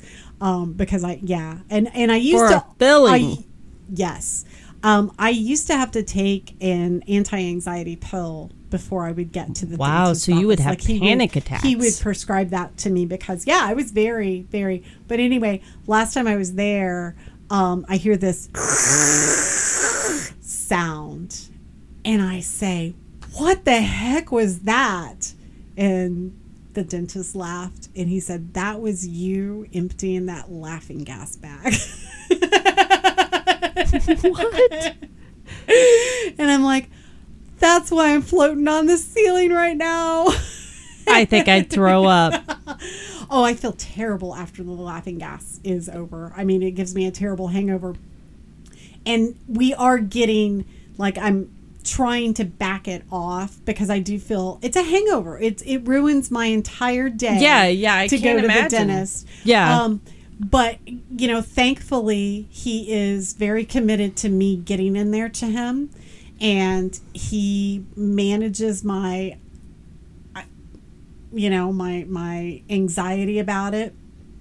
I feel like really responsibly. You know, gives me a little pill and says, "Take this a half an hour before you come," and then I arrive at the dentist office. And Yeah, he doesn't want a train wreck. Right, right. I mean, he still gets it. I still go back to the screamer room, oh, but you know, and they all have a screamer room? I don't know if they all do. That's a little spooky. I was just walking down the hall one day and I realized all of these rooms have open sides. You can see in there. You can walk in there. I must be a delight. And then I always end up being led back to the far back room that has a door and he shuts the door. You know what And I, I asked love? about this. I asked about this. I said, "What's up with this?" And the hygienist just giggled and she said, "You don't know." And I said, "No." And she was like, "It's the screamer room. This is where we put you." Oh, oh, oh! I've been, been I've been in the screamer room for ten years. this is my dream scenario of the dentist. You walk in, the hygienist cleans your teeth. She doesn't say anything to you. yes. She doesn't give you any suggestions.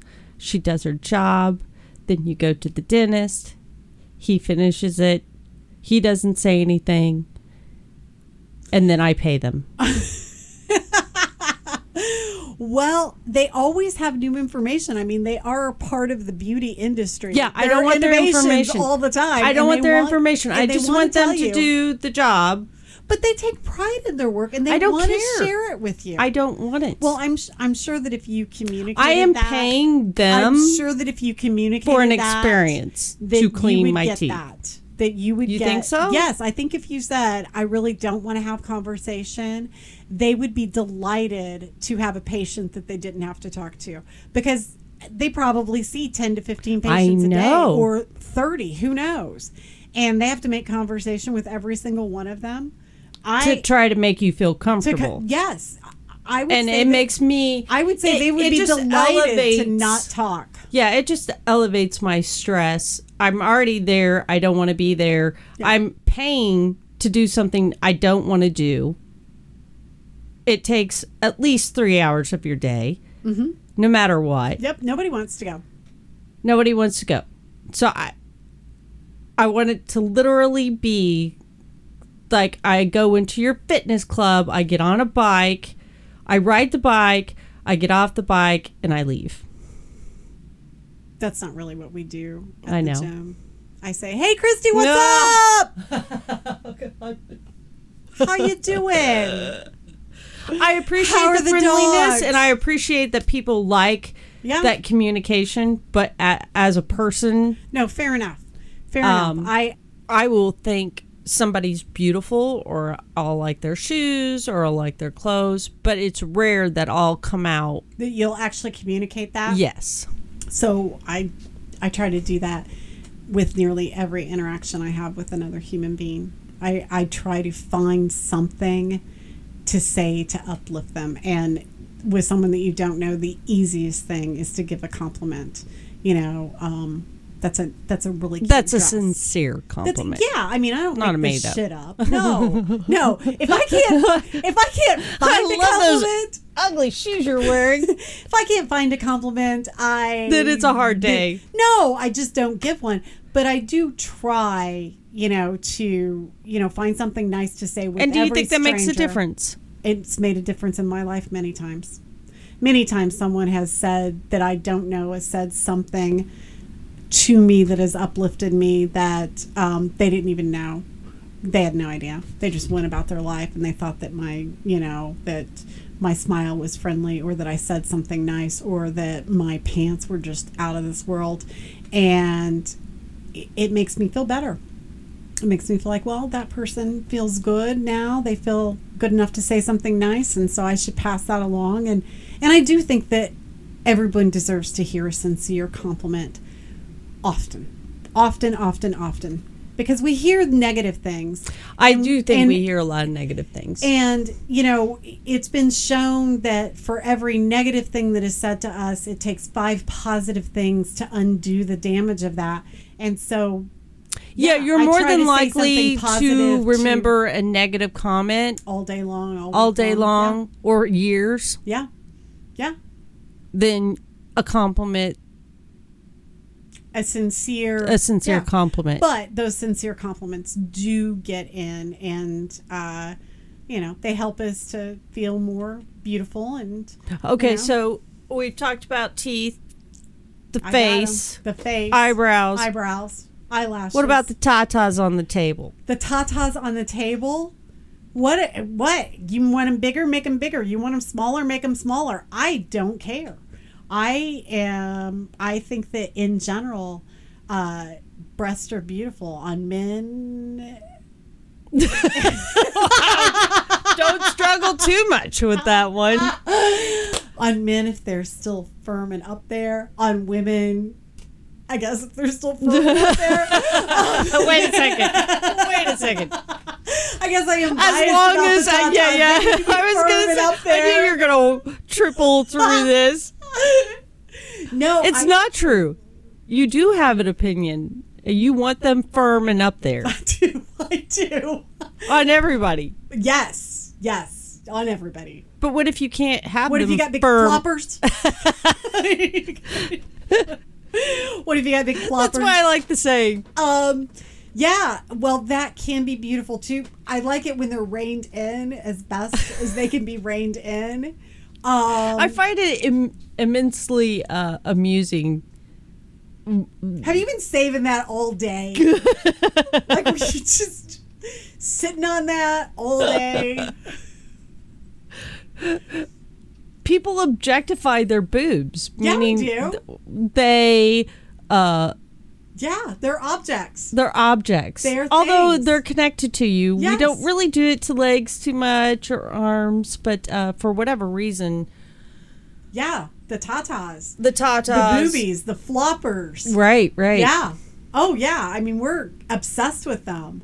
I Yeah. mean, yes. T- needless to say, yeah, and and Yeah. I have a huge issue with surgeries of any nature. of any yes and um yeah you know um but that's that's your issue and and you know some do you think we'll be able to find a way to do it without being as invasive? so the most recent breast surgery that i saw was a reduction. Um and she had you know they took off her nipples. Um they put the nipples back on. They look fantabulous. Um they uh, made two incisions in the underside of the breast and uh, the incisions healed well. There's like this was back in january that she had them done um, and they her tits look amazing. My girlfriend that is 46 years old, her tits look absolutely amazing. Like they are up there, no bra needed. Um, I'm I'd be lying if I said I wasn't jelly. Uh, and she's fine with it. It was a long recovery process. That kind of surgery is a long recovery process, um, simply because our chest is connect, our arms are connected to our chest, and we do Yeah. so much movement. So it's it's you have to be very careful. But if it makes you feel good, why not?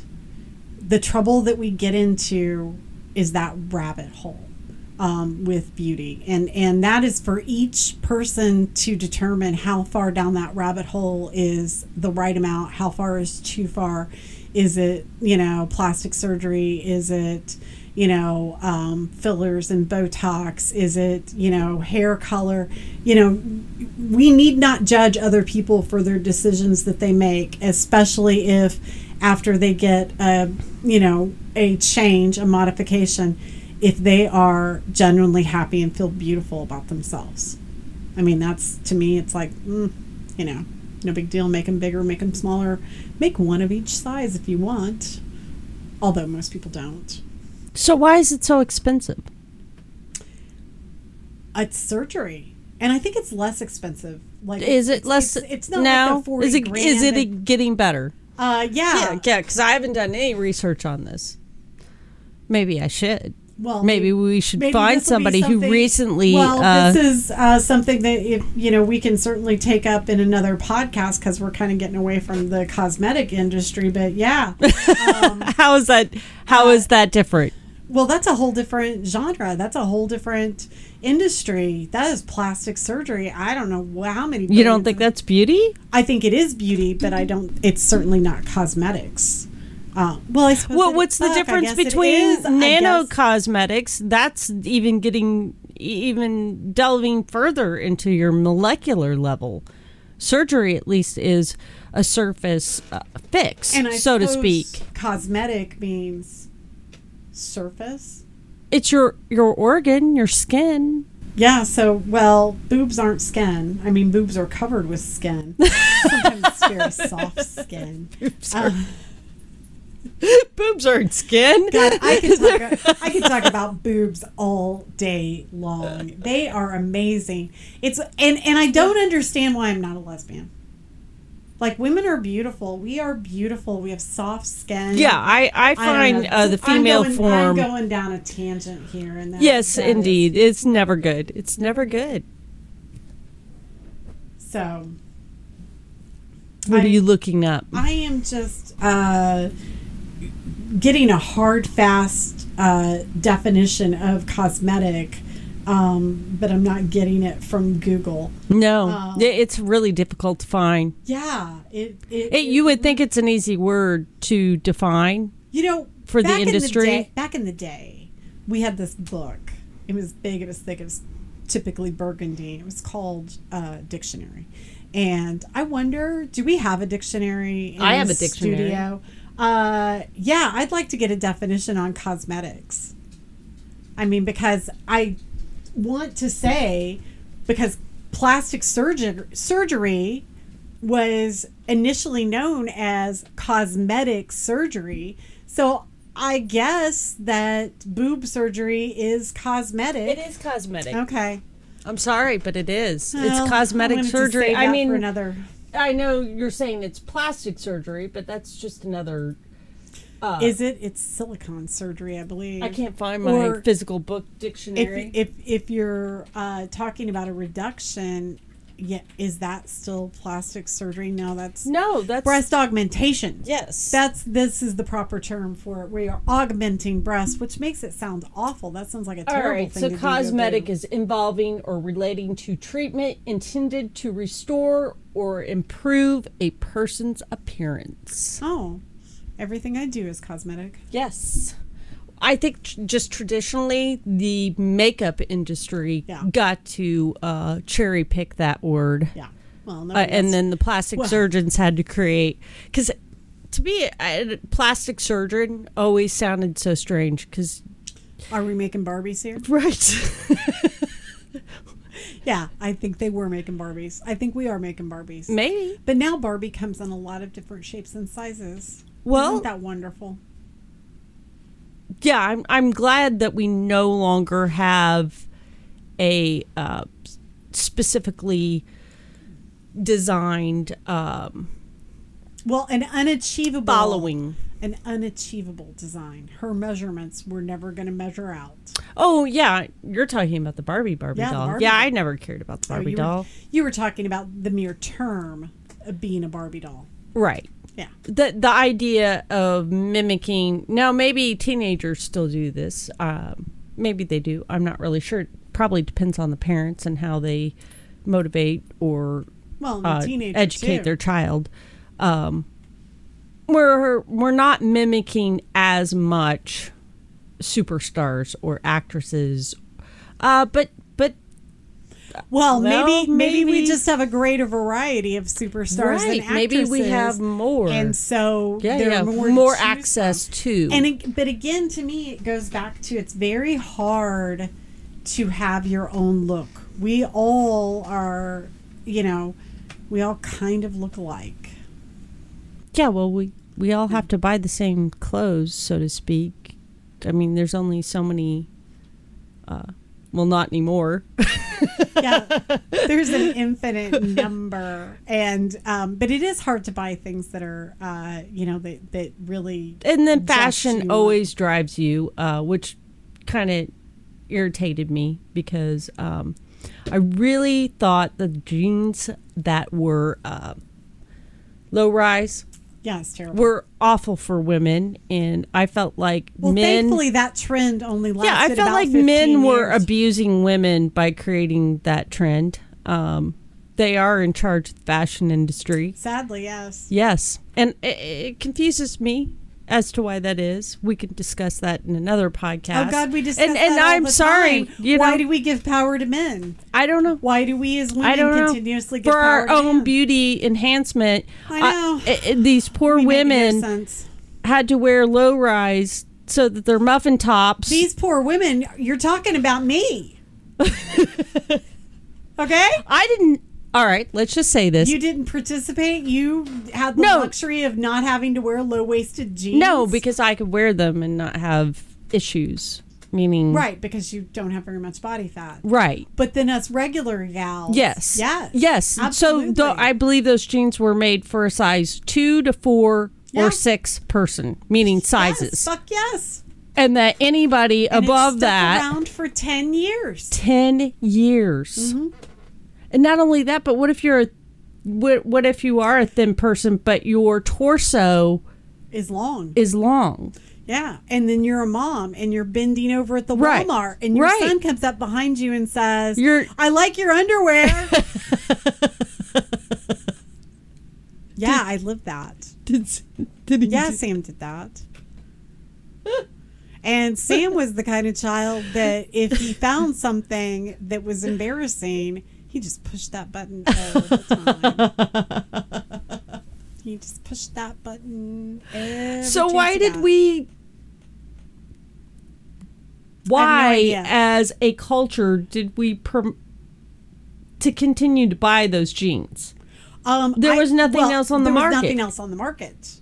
but why didn't and- anybody and- and in the that- news that is say? when I learned about uh, Levi Strauss and Company's ability to just maintain the same style of jeans, and that is why I um, Levi's. consume. Yeah, because it's easy. I know exactly what brand and style that I wear. yeah, and that is um, a beautiful company. Right. It is a beautiful company, and they were making my style all along. I just forgot about them because retailers weren't carrying them as much. They were carrying the goddamn bedazzled jeans, which I don't get. Like, you sit down and your ass is bedazzled, and so you can feel that. No, thank you. You mean you don't Give want me- studs? no, I don't. Just In your give me- butt? just give me some regular jeans that go right underneath my belly button. It's fashion, and Marcy. I'm It's fashion. I'm fine. Just Beauty. right below the belly button, nothing on my butt. And Beauty. that's called a Levi 513 boot cut. now we're promoting Levi. that is, that's what that is, my friend. And thank you, Levi, for that. Indeed. Absolutely. Tradition, there are some traditions that need to be kept. That is, And for the female form, we should be able, yeah. as an industry, So yeah, I wear the same. We we talk about this. Um, I wear the same style of clothes and have for the last thirty years because I um, have a body type that, as much as I used to like to think that I could look good in something wafy, in something that uh, was going to hang off of my no i don't i don't look good in those things and so i have a you know my style that Well- doesn't really change that's why they have professional stylists. Mm-hmm. That's why they had a show called What Not to Wear. yes You have to uh, adorn your body. yes it took me a long time to learn that I w- think- i really wanted to dress like i was built like you and i am built more like charo Yeah, or, yeah. uh, well, I always know, wanted to wear. or Kim Kardashian. yeah, I the curvy. But I not- always wanted to wear the way. curvy clothes. Yeah. But I just looked end up Yes, looking like a clown. You have an angular body. yeah, yeah. and um, and and they just look like uh, yeah, uh, yeah. almost like um balloons. yeah. I always wanted to to dress like in a 1920s sort of, um, you know, uh, very uh, plain. Art Deco, Art Deco. style. Yeah, and it turns out that I have a you know more Yeah. voluptuous body than that. Yeah. and so you know. And and now now I do that. So I wear things that are V cut because I have this thing called cleavage, and people like that. And so that's what I look good in, and that's what I wear, even though The it's not- style it's- may not. It's not what it's not exactly what I imagined I would, you know. But I just don't rock anything else. I'm not, you know, not even 100 percent sure I rock that.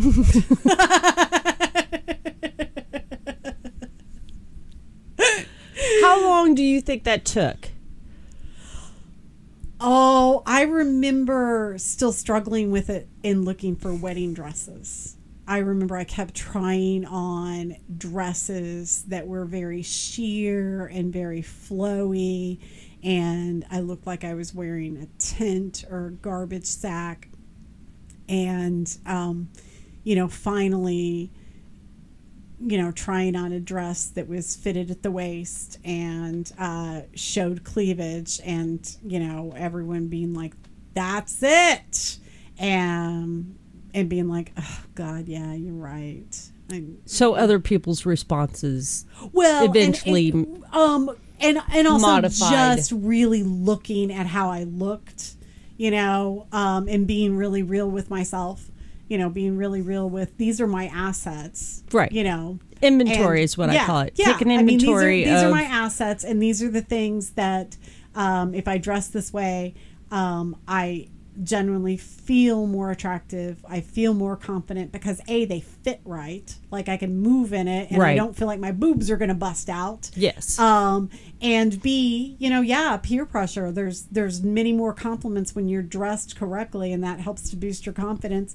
Um, and then also just really letting go of what I think is beautiful, and then what I actually look like is beautiful. You know, yeah, that's.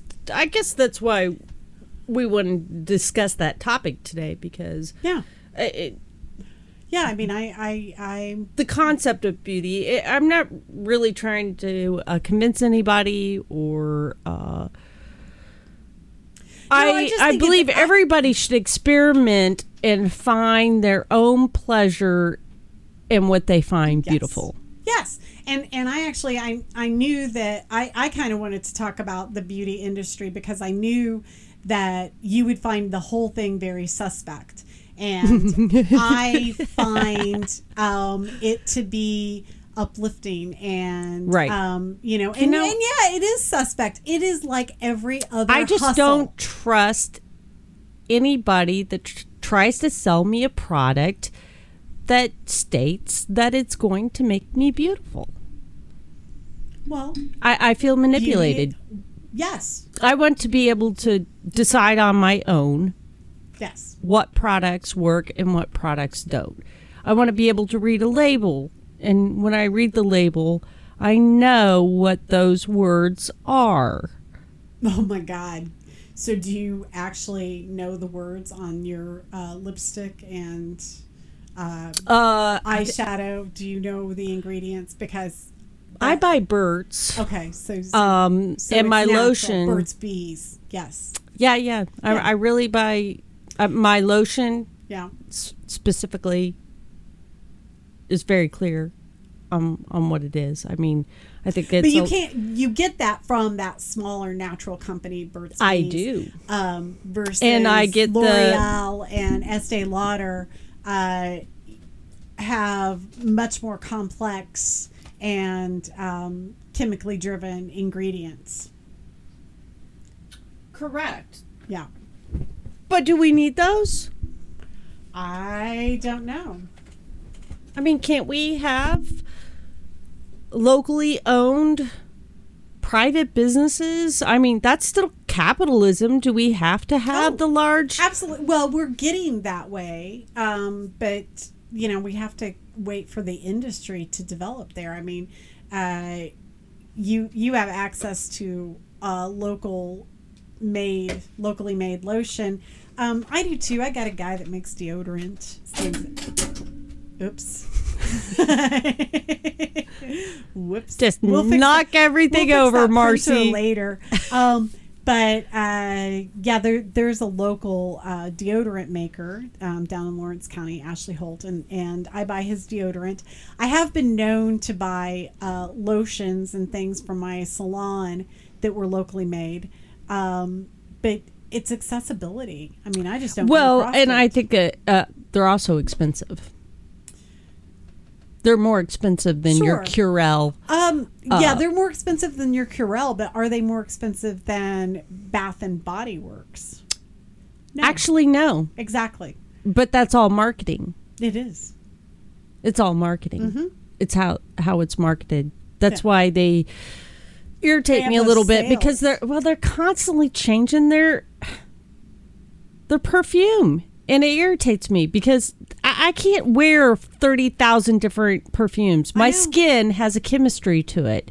That chemistry only bonds with certain flavors. Well, and frankly, I don't want to sniff a hundred different things. Like I want them to make my thing and then keep making it. Yes. Don't stop making my thing. And oh, on that note, that happens in the beauty industry With makeup. constantly.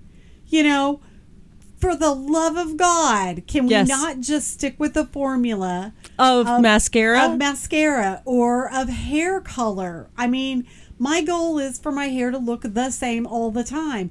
Don't go changing on me.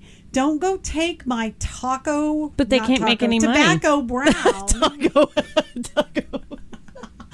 Don't go ta changing my tobacco medium brown to like chocolate medium brown. Those are two different things. Two different words. Oh my goodness. And most definitely two different colors.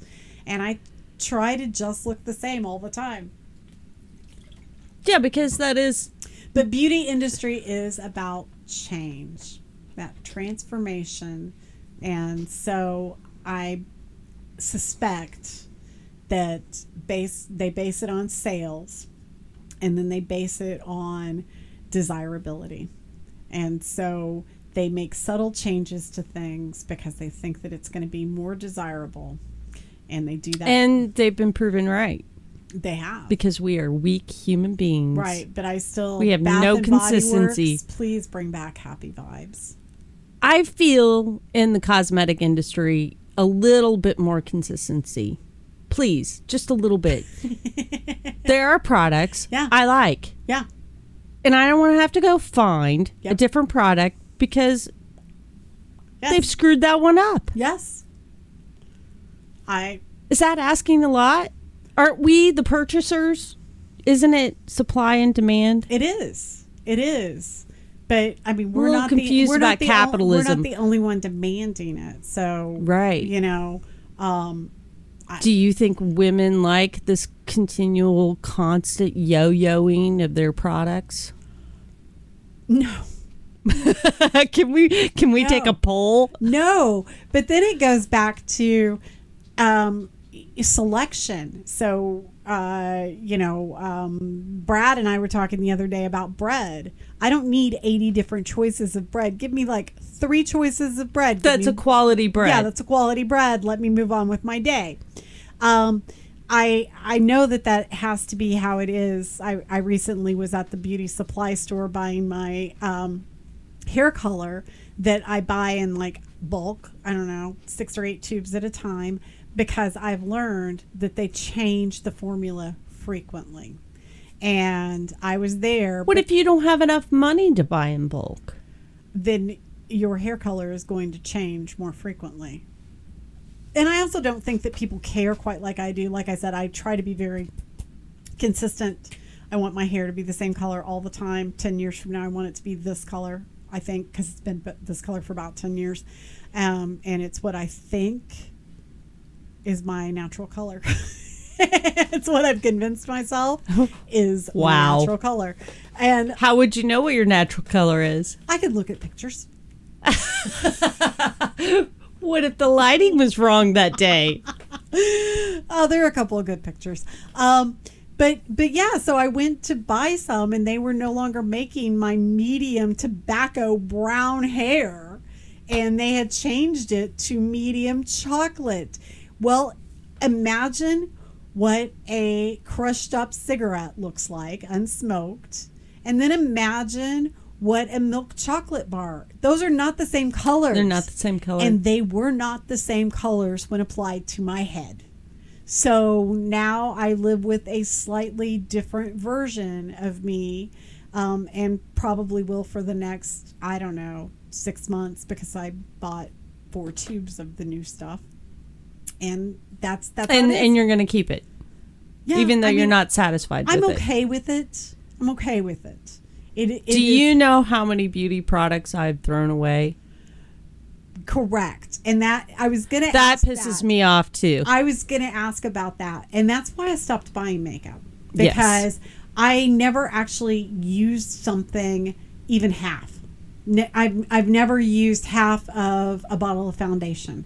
I, um, you know, would go to those Mary Kay parties and buy $150 worth of makeup. And then six months later, it's been used three times. Um, so yeah, we throw out a lot. I when I saw that um, the average American spends three thousand dollars a year on um, health and beauty on, on beauty products, not health and beauty, but just beauty products. I wondered how much of that actually just goes right into the trash. That's worrisome to me. Meaning we gotta stop producing shit to throw into the ocean. Seriously, I I, I mean, I don't want to make this an environmental topic, but it is an Yeah, environmental topic because they contribute to Yeah. it also. We contribute to it by buying the products, Yes. then tossing them in the trash. Yes. They're chemicals. Hey, and just so you know, they probably polluted the water system in making them. I know and they we did. didn't even use them, and then we just threw them in the trash. I know. And it's gross. It's just gross. It's well, just I can't help it. I, I get serious about this shit. I know. It, it concerns me. I, I, I like Earth. I, like agree. and and a clean Earth. Again, so that's why I stopped buying makeup because it was a complete and total waste of money. Now I don't wash anything down the drain except for my hair conditioner and shampoo. Um, but yeah, I like lotions. I use every bit of it. Um, and I and I do tend to not buy things anymore that I am suspect of that I'm going to throw away. well, I think we've driven this into the ground. fuck i think we have so thanks for listening guys i hope that you've gotten something out of this uh, talk about uh, beauty products and the cosmetic industry if nothing else maybe you'll um, take a pause before you buy that next thing uh, check it out see if it's got nanotechnology in it or um, you know ask yourself am i doing this for me or am i doing this for somebody else and if you're doing it for you fucking do it. And if you're doing it for somebody else, maybe get somebody else. Anyway, uh, this has been Marcy and Christy. It's So Weird Podcast. Subscribe to us, like us, follow us, send us money, and tune in next time um, for another interesting It's So Weird. Thanks. Thank you. Hush your mouth, so much you've seen requires explaining. Hush your mouth now. All those questions, questions we're leaving, and I don't know what the answer is.